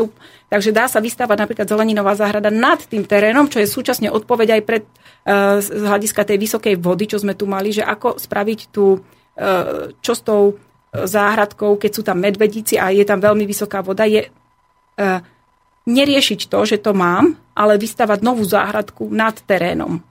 Mm-hmm. Že proste nemusím riešiť, že čo sa tam hodí alebo nie. Ten vyvýšený záhon vlastne do ňoho môžem si vytvoriť ja svoju vlastnú novú pôdu. A tam ide znova tiež maštalný hnoj práve kľudne čerstvý. Ale musí tam byť vrstvička zeminy aspoň 10 cm a v prvom roku sa tam nesadia cibule a mrkvy. Musí sa tam sadiť niečo, čo zvládne, teda tie rastliny tej prvej trate. A v ďalšom roku už môžem postupovať ďalšími normálnymi klasickými zeleninami v takom záhone. Čiže ty ako už máš také nejaký, existuje nejaký zoznam, že rastliny prvej trate a potom predpokáža, že asi potom budú rastliny druhej trate, Aj tretej. Koľko je tých Tri. tratí? Tri sú? Tri. Mhm. Ale v podstate toto je úplne záhradní, zase je to iba záhradnícka terminológia, takže keď si to niekto dá vyhľadať v knižke alebo na internete, tak predpokladám, že mu to ukáže ten zoznam tých rastlín. Tie tre, tá tretia e, trať sú väčšinou rastliny, ktoré fakt neznášajú hnojenie už, pretože sú sami e, tvorcom hnojenia. Na, e, čo sú napríklad rastliny fazuľovitého typu, hej, hrách. Tie, tie potrebujú veľa dusíkov, že? Práve, že oni sami sú schopné Sú vytvárať, vytvárať, áno. na baktéria, s baktériami na, na korienkoch, čiže oni nepotrebujú. Mhm. Oni to nemajú radi, čiže tieto nám vlastne môžu ako keby v časti potom neskôr aj nahrádzať to hnojenie tým hnojom, že oni produkujú sami tú výživu, ktorú my potrebujeme. To sa nazýva vlastne zelené hnojenie. Zelené hnojenie. Mhm. Dobre, no ja mám takú otázku, aby som, e, lebo tých otázok mám stále pribúda, neviem, či to stihnem všetko zodpovedať, Tak, ale ja mám otázku takú osobnú. A ako to je s tými hríbikmi? A vieš teda vypestovať aj nejaké hríbiky? Povedzme, alebo nejaké konkrétne, to samozrejme okrem nejakej tej obligatórnej, ako hlivy ústricovej, povedzme. Ja osobne ne, nemám toto takto priamo, ale e, napríklad zistila som, že sme prečistili taký du- dubovú húštinu a ako sme ju presvetlili, tak tento rok v tej húštine tých mladých dubov už boli dubáky. Čiže ja sa s tým zase nemusím zaťažovať. Ja mám asi veľké šťastie v živote, si poklepem. Ale um, práve jedna z týchto vecí, nemám ja priamu skúsenosť, nemám, tak toto poviem rovno, nemám, uh, ale um, dá sa to práve ovplyvniť tým, že e, určité hryby rastú, pravda, že ako každý vieme, že iba s určitými stromami. Čiže keď vytvorím ten, ten systém s tými stromami, tak vlastne po určitom čase tam prídu, ale dajú sa tam aj nanominovať. Ale nie som mykolog, odborník, takže fakt by som klamala, keď som sa snažila povedať, že viem. Ja som mohol nejaký zákazník, alebo nejaký, povedzme, nejaký konškolák, alebo napríklad niekto, kto má skúsenosti s tým, ako mu niečo povedať. Dobre. No, Ale poď- môžem, môžem uh, teda keď si povedal, že toto nie je reklama, tak poviem ďalší taký príklad, že kam sa ľudia môžu obzrieť za informáciou. Mhm. A to je, že vlastne každoročne robíme festival permakultúry. No to, to hovoríš až teraz? A t- jedna z tých tém, ktorú budeme aj tento rok chceme pokryť, je práve huby a aj, aj, aj ako ich dôležitosť v tom systéme, ale aj to, ako sa do toho systému dokážu dostať. Čiže, a permakultúra v meste sa nazýva ten festival. A tento No a kde sa, to bude, kedy to bude, však to, to... E, Bude to 14. decembra Aha, v Bratislave vo, vo Vodárenskom múzeu.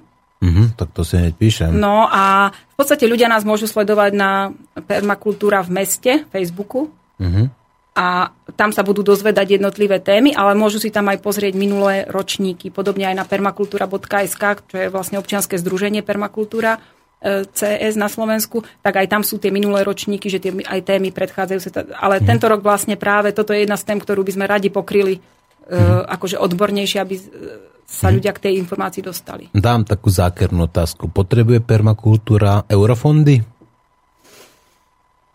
Rozmýšľam, či poznám niekoho, kto ich má... Nie, nie som si istá, ale e, používajú sa pravda, že grantové schémy ich pre občianske združenia, ale priamo eurofondy, neviem, asi osobne nepoznám nikoho, kto by to priamo... No tak to eurofondy, to sa musí hneď rýchlo ako vydekladovať, tak ako je, oni to najradšej by ako zasadili v Európskej únii, teda už budúci rok ako mali všetko hotové, zažaté a tak ďalej, pavolny vyrastené.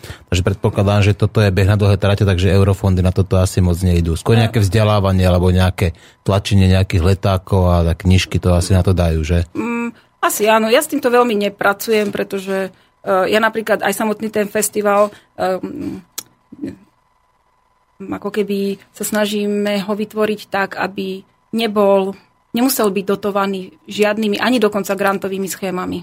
Výborne. Takže e, je to jedna z myšlienok, prečo vlastne naši prednášajúci v podstate skoro asi absolútne všetci prednášajú bez nároku na honoráre a mm-hmm. podobne. Čiže e, je to taká naša... Srdcovka. E, taký náš prístup. Mm-hmm. A, a myslím, že sa často objavuje v permakultúre. Zdieľanie. Aj, aj zdieľanie, aj to ako keby nebyť závislý mm-hmm. na tých e, takýchto veciach. Mm-hmm. No, pokračujeme v otázkach, lebo opakujem, pribúdajú, takže píše nám Paľo, Hľadám odpoveď. Prekrásny dobrý deň z východu. Toto som si všibol v záhradke mojej babičky už ako dieťa. Vedeli by ste mi prosím odpovedať na moju otázku, prečo moja veľmi uvedená a múdra babička pred sadením dávala semienka vždy najprv 9 minút do úst, potom si ich dala do rúk, pozdvihla ich do slnka na pár sekúnd, až potom ich dala do zeme. A potom, počas toho, ako je napríklad tá zelenina rástla, tak párkrát ten svoj záhon večer poliela čistou vodou, v ktorej si e, predtým po celom dni umila nohy. Úrodu, ten svoj konkrétny záhon potom do troch dní skonzumovala. Dožila sa prekrásnych 96 rokov pri plnom vedomí a rozume, denne nám zaspievala, dokonca čítala knihy bez okuliarov po tme, len pri ručnej baterke. Zdôvodnila to, že elektrinu treba je treba šetriť. Narodila sa 15. maja, 15. maja aj odišla jej krásna duša niekde. Je pravdou ešte, že najlepším hnojivom sú listy zo stromov. Srdečná vďaka za odpoveď a toto nám píše z ústou Pavol. Pavol teda. Uh-huh.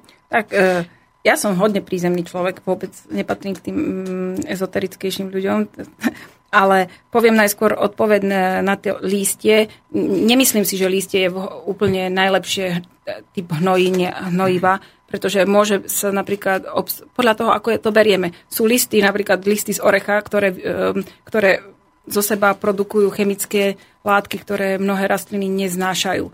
Čiže veľmi záleží na tzv. alelopatických vzťahoch, čiže ako sa tie rastliny navzájom majú radi. Tak potom sa dajú možno niektoré listy použiť aj ako mulčovací materiál, že sa nechajú napríklad pod tým stromom, kde spadli, a tam na tom mieste je to absolútne správne hnojenie pre tú rastlinu, ale potom je otázne v tých ostatných. Môžu byť napríklad napadnuté nejakým škodcom chorobou a dávať k iným rastlinám môže znamenať prenos tej choroby. Čiže to je veľmi, ako sa to vezme. Mm, ale pravda, že patria do kompostu. Listy sa majú kompostovať, nepáliť. To je rozhodne Mm-hmm, nepáliť. Nepáliť, ale... To pálenie v tej permakultúre nie je nejaký obvyklý proces, alebo skôr sa bere ako nejaký zlý, horší proces? No hlavne zase e, aj zákon to udeluje, že páliť sa vlastne biologický materiál nemá, má sa kompostovať. Mm-hmm. A v podstate je to také... Od, uletí to do vetra. Proste dôležité je tej prírode vrátiť to, čo s nej sa vezme. Vrá, vytvoriť tam ten cyklus. To je veľmi nosné v permakultúre na, na všetkých úrovniach. Napríklad, e, hovorili sme tu už o hnojení, permakultúrne dizajny napríklad často obsahujú kompostovacie záchody a separačné záchody, kde sa proste aj ten biologický odpad ako keby človeka vracia späť do tej mhm. záhrady. Hej. Pokiaľ, pokiaľ nemá ten jeho exkrement ako plno Ečok v sebe. No že? áno, áno, pravda, že všetko uh, musí mať nejaké hranice v tomto zmysle. No a keď sa vrátim k tej uh, uvedomelej babičke, tak um, treba sa takto. Ale ja, to ja, je, není, to úplne, není to úplne permakultúrne. Takto si povedzme. Permakultúra je technický prístup.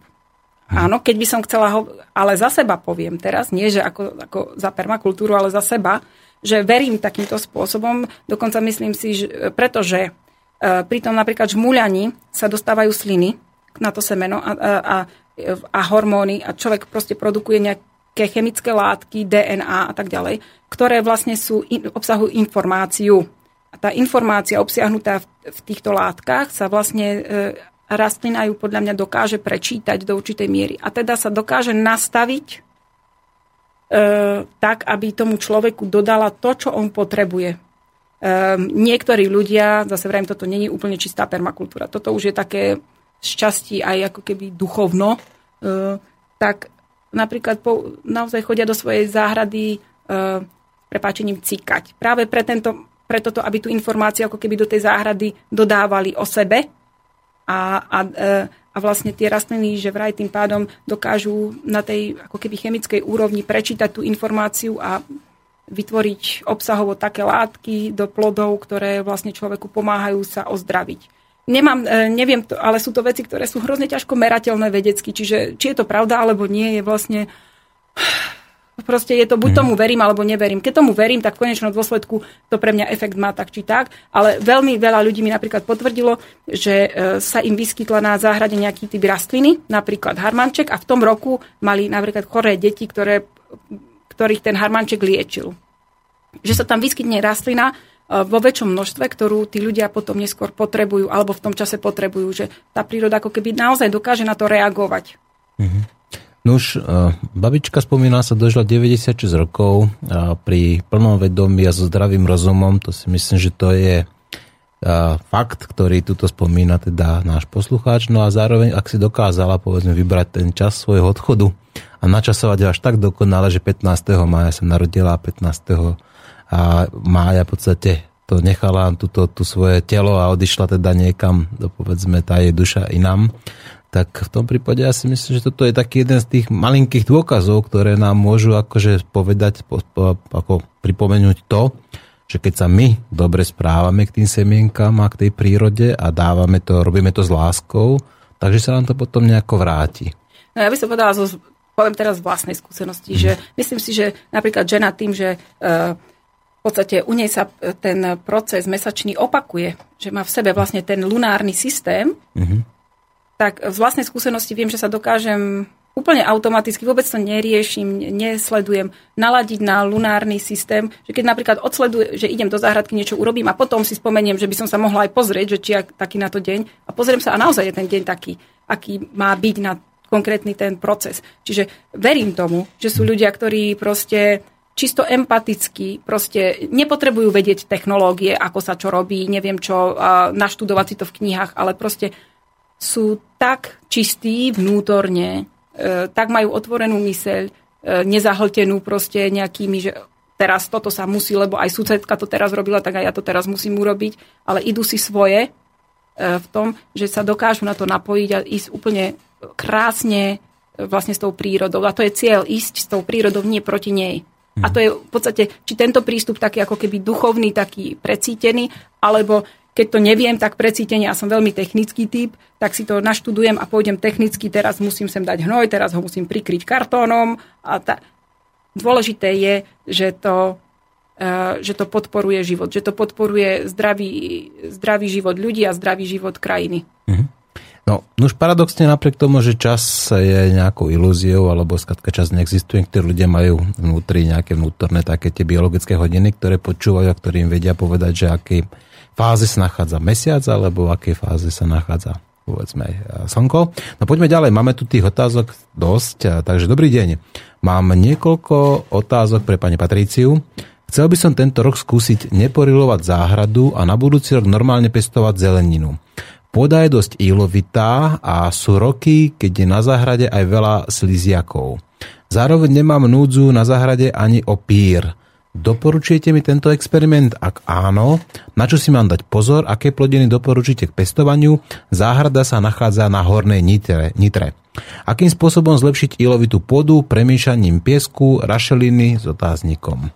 Toto sa pýta Peter z Bojnic. Rašelina nepatrí medzi ekologické prídavné látky, pretože sa musí ťažiť, je to vlastne neobnoviteľný zdroj, takže rašelina určite nie. A rašelina hlavne je kyslá. A mm. samotná tá ťažká pôda je tiež kyslá. My mm. potrebujeme tú pôdnu reakciu posunúť, aby bola neutrálna. Alebo zasaditá? Či nie, neutrálna. Neutrálna, neutrálna mm. najlepšie. Uh, takže vlastne ten piesok, ak sa dá, tak by napríklad mal byť dolomitický vápenec alebo vápenec, proste ne, nejaký takýto druh, lebo ten vápenec vlastne bude posúvať aj to pH.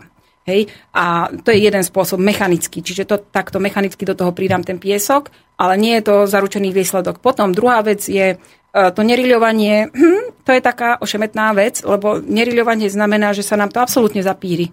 Dá sa tým s tým pracovať potom tak, že s tým pírom je to tak, že tam oj, máme veľa otázok a málo času. Ten pír vlastne si robí len svoju prácu, že sa snaží pokryť pôdu, ktorá nie je pokrytá.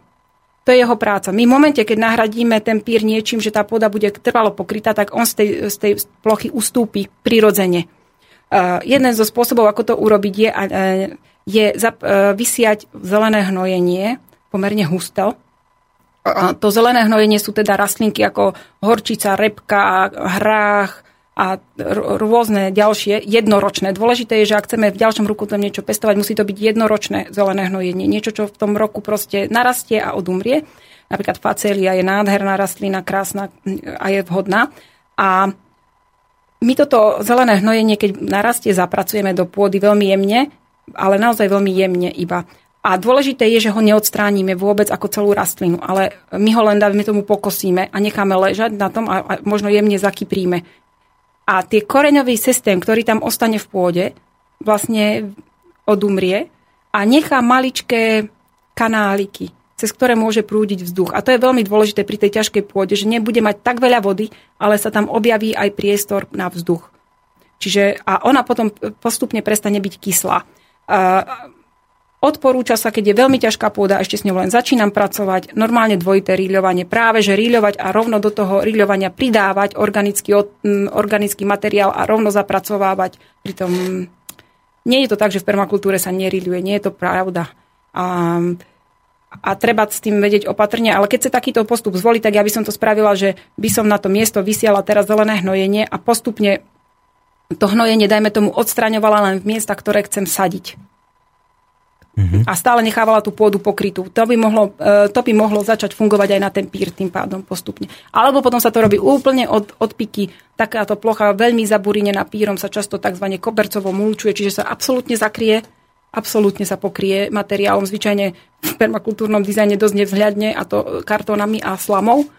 A vlastne to zabráni, že ten pír rastie ako keby on tam odumrie, alebo mhm. začne rásť veľmi, veľmi plítko a dá sa veľmi ľahko odstraňovať.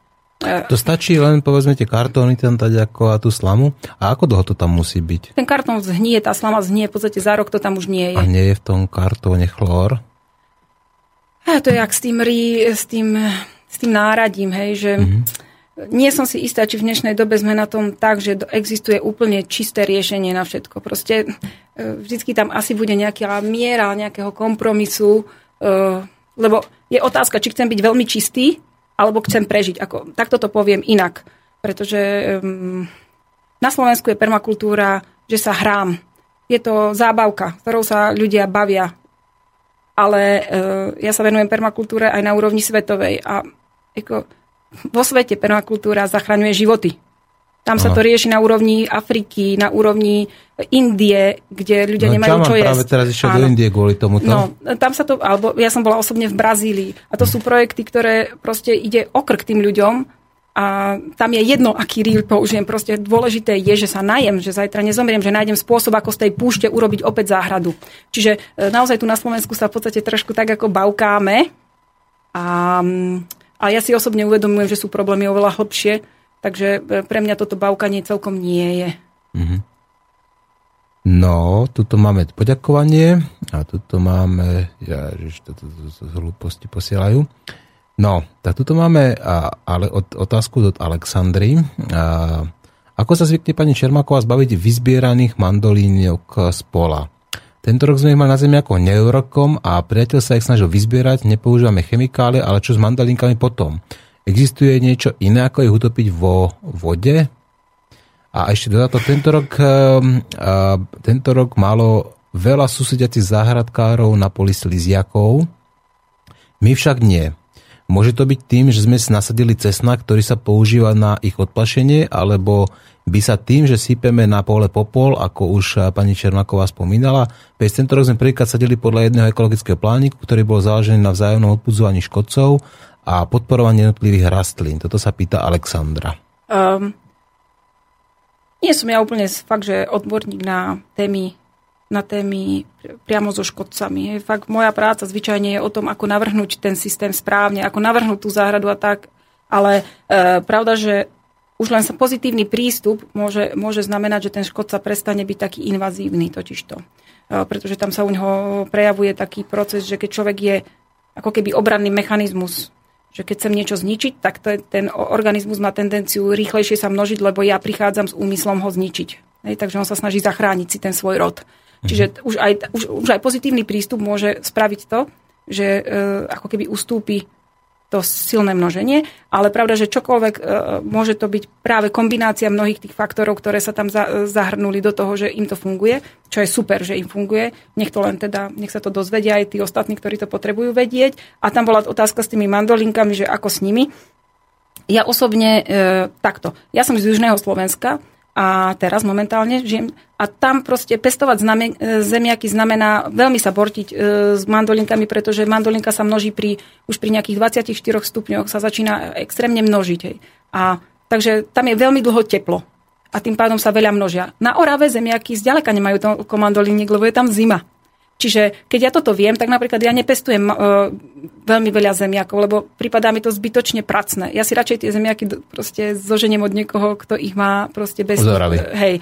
A vymením to radšej za paradajky napríklad, alebo za niečo také. Čiže ja napríklad uh, z východu mám zemiaky, proste od poľských hraníc, kde viem, že proste není nutné toľko striekať zďaleka. Ale keď už mám tú svoju ohrádku, tak tiež to robím tak, že iba do vody, prípadne, že ich chuďatka popučím. No je to také, e, možno, že v rámci poslucháčov sa nájde niekto, kto sa venuje tzv. biodynamickému pestovaniu, a tam sa často používajú biodynamické preparáty, ktoré sú, e, e, ktoré napríklad viem, že v rámci mravcov sa robí také, možno, že na pohľad nechutná vec, ale asi dosť funkčná že sa zoberie hrst týchto chúďat e, maličkých a sa spália a tým, ten popol sa rozriedi a tým popolom sa postriekajú tie rastliny. Hej. A vlastne to, že je tam asi ten pach tej smrti pre ten organizmus, tak ho odpudí. odpudí hej.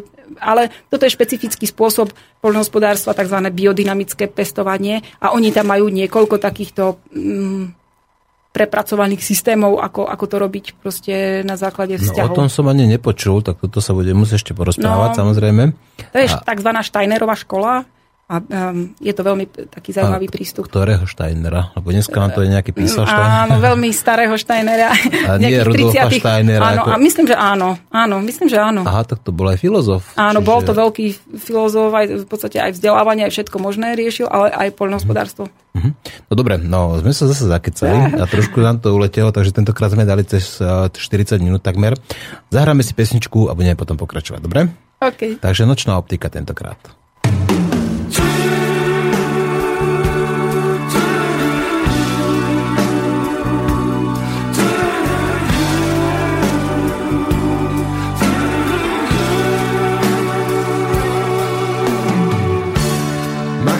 Sa deň do tmavošedej farby. Všetky ženy od teraz sú pre nás už len barby. Vychýlil sa deň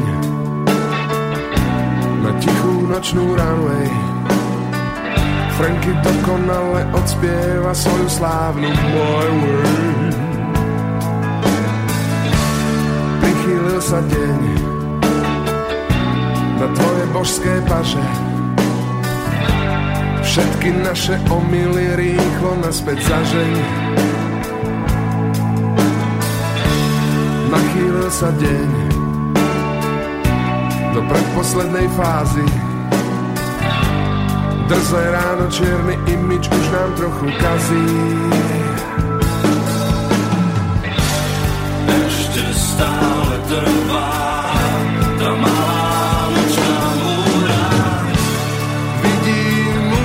celkom listom Okuliare stratili dých Stojím stále pri tom istom.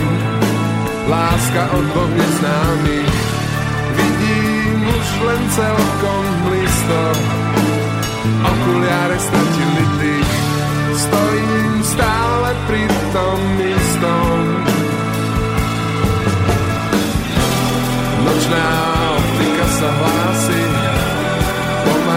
padá na riasy. Áno, je to ona asi. Optika noci, tvrdo a bez pomoci.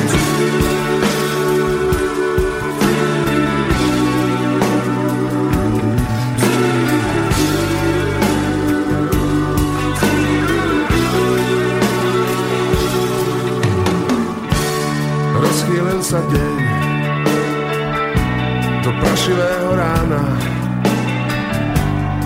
vedľa teba ticho dýcha stará známa dáma. Nachýlil sa deň a znova drsno svitá. Noc je definitívne dopytá. Už pochovali noc a deň si to odpiká. Kým nám na oči nespadne nočná optika. Ešte stále trvá tá malá nočná múra. Vidím už len celkom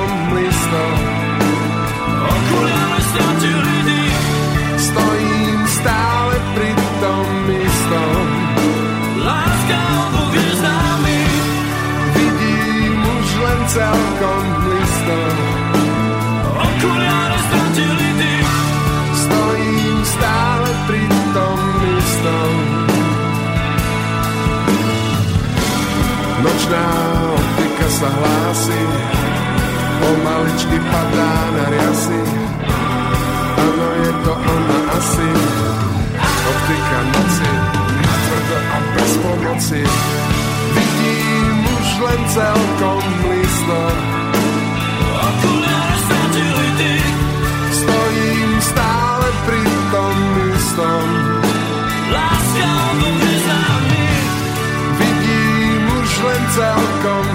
blisto, Okuliare stratili dých, stojím stále pri tom istom. Vidím už len celkom blisto, okuliare stratili dých.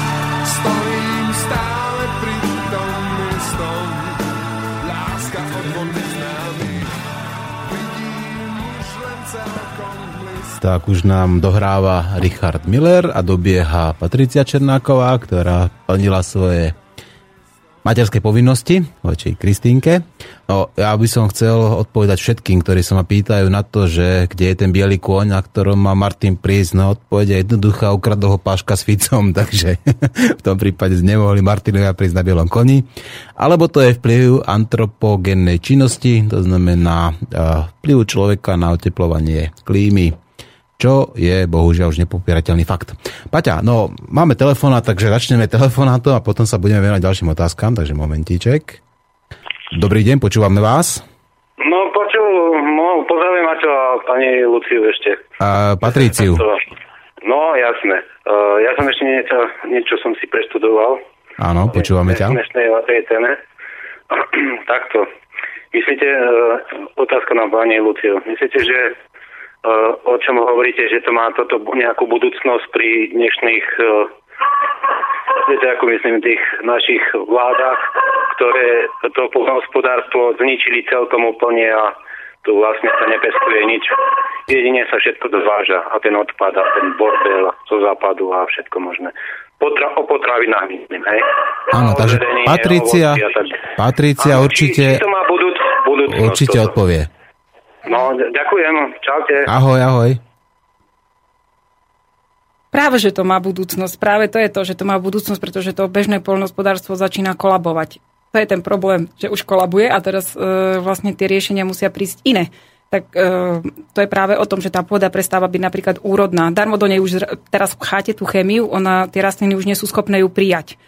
Nebudem vysvetľovať dôvody chemické, prečo to tak je, ale proste už to prestáva fungovať, to je dôležité a tým pádom musia e, nastať nové zmeny každý už proste vidí, že sa, že pôda mizne, mizne hrozne tánsky rýchlo. A tým pádom musíme prejsť na menšie intenzívne systémy, už len z hľadiska toho, keď si predstavím, chodím do Bratislavy veľmi často, že tam proste tie krásne polia sú zabraté nákupnými centrami a všetkým možným, že tam nie je kde už pestovať pomaly a tým pádom musíme to zintenzívniť, to pestovanie na tých iných plochách. Čiže budeme musieť vedieť narábať s menšími plochami na uživenie proste tých ľudí. Mhm. A pravda, že v krízových situáciách akýchkoľvek e, sa dokážu ľudia krásne pozbierať a tie pozitívne príklady existujú. Napríklad Kuba, ktorá mala niekedy dávnejšie embargo na dovoz potravín, to proste spravila spôsobom, že buď nechá ľudí zomrieť, alebo s tým čo spraví. A každé parkovisko, každý park v meste, v Havane proste prerobili na jedlú záhradu. Mhm. No, to nie je zlý nápad.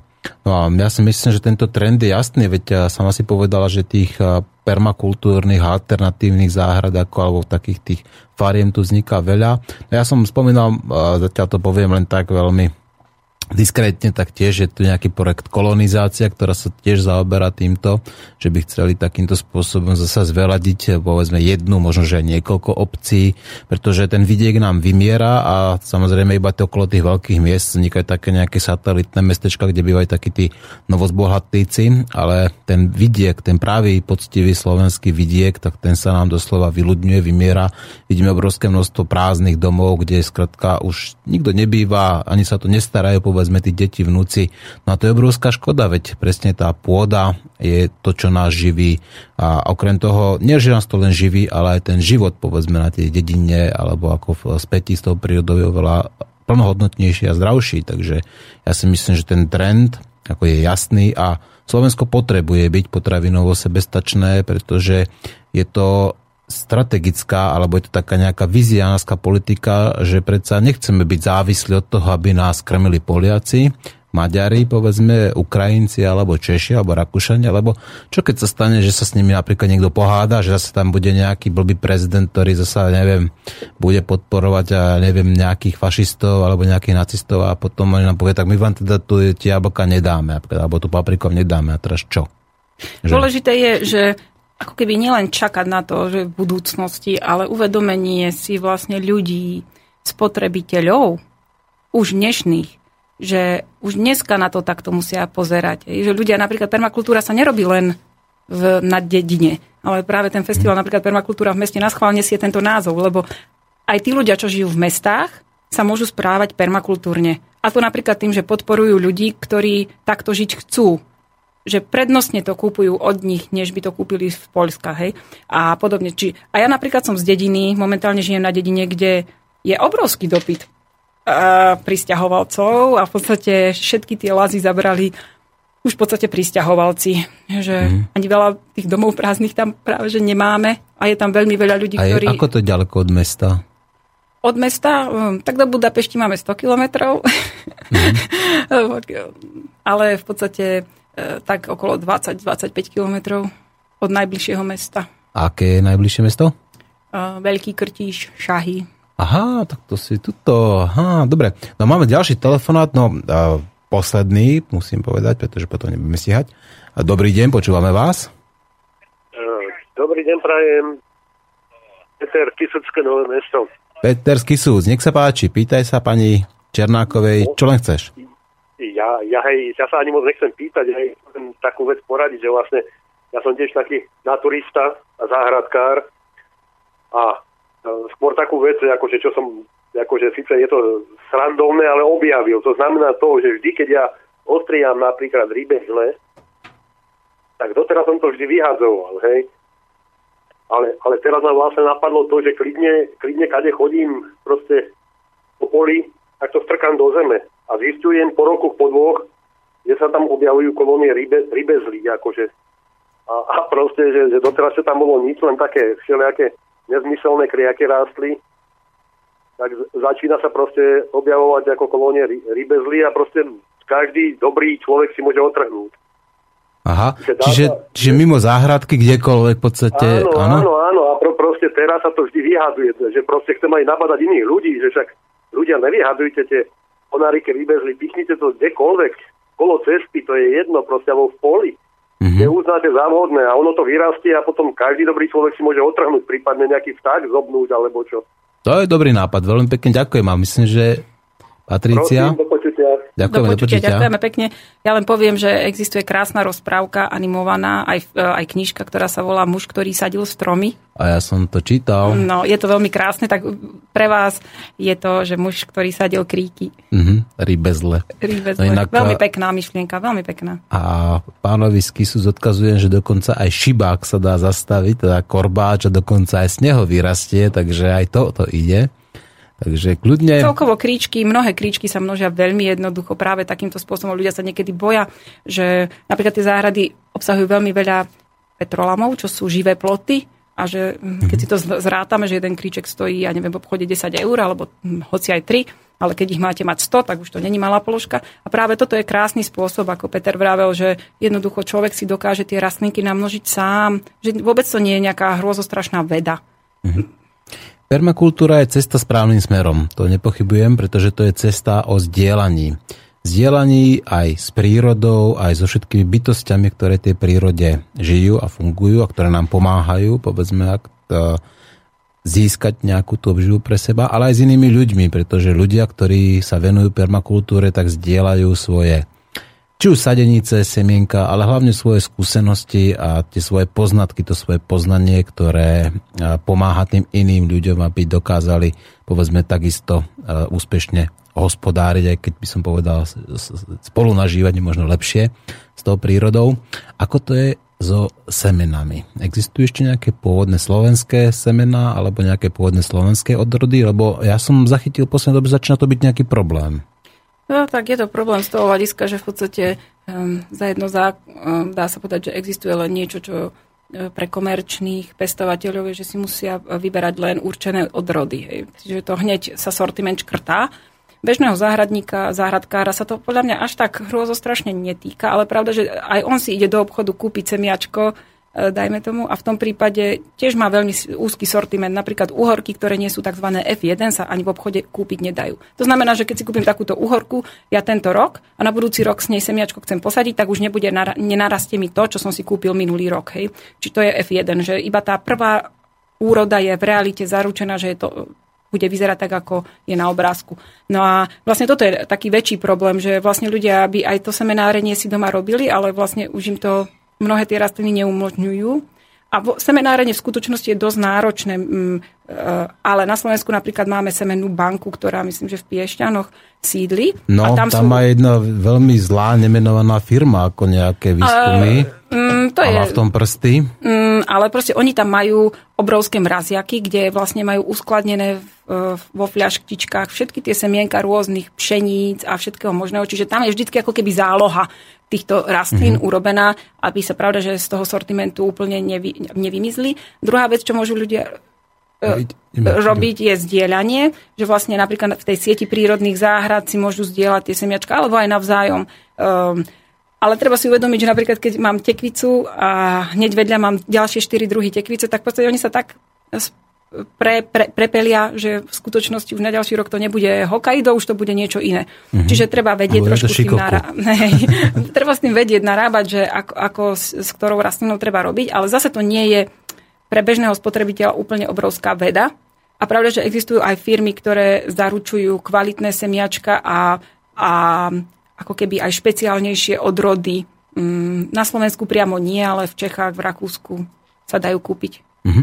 No, Paťa, Patricia, no vidíš, čas sa končí, zostávajú nejaké 3 minútky, tam tie hodinky nejdu dobre.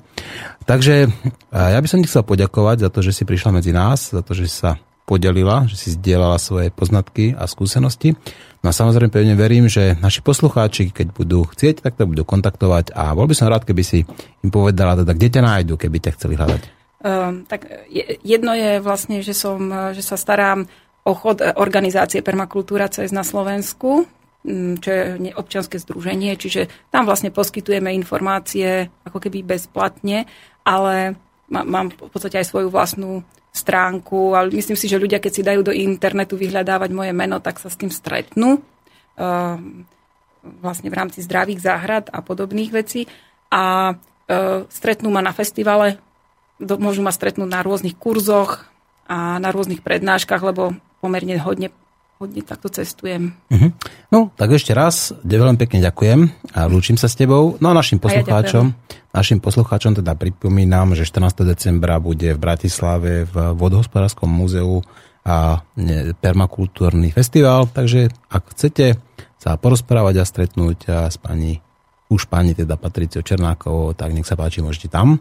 No a ja ďakujem všetkým poslucháčom za otázky, za ich samozrejme pripomienky, komenty, no a hlavne za to, že a, si uvedomujú, že permakultúra je tá správna cesta, že nemôžeme tú prírodu iba sprosto využívať, brať si s nej všetko bez toho, aby sme jej niečo vracali, alebo správať sa k nej necitlivo, neúctivo, tak ako sa správame teraz. Že musíme svoj postoj zmeniť presne tak, ako to robia, povedzme, aj naši poslucháči. A nielen voči prírode, ale aj voči sebe samému. Sebe samým. Ďakujem pekne, ľúčim sa s vami, počúvali ste ja som antiteroristu a slobodný vysielač. Do počutia.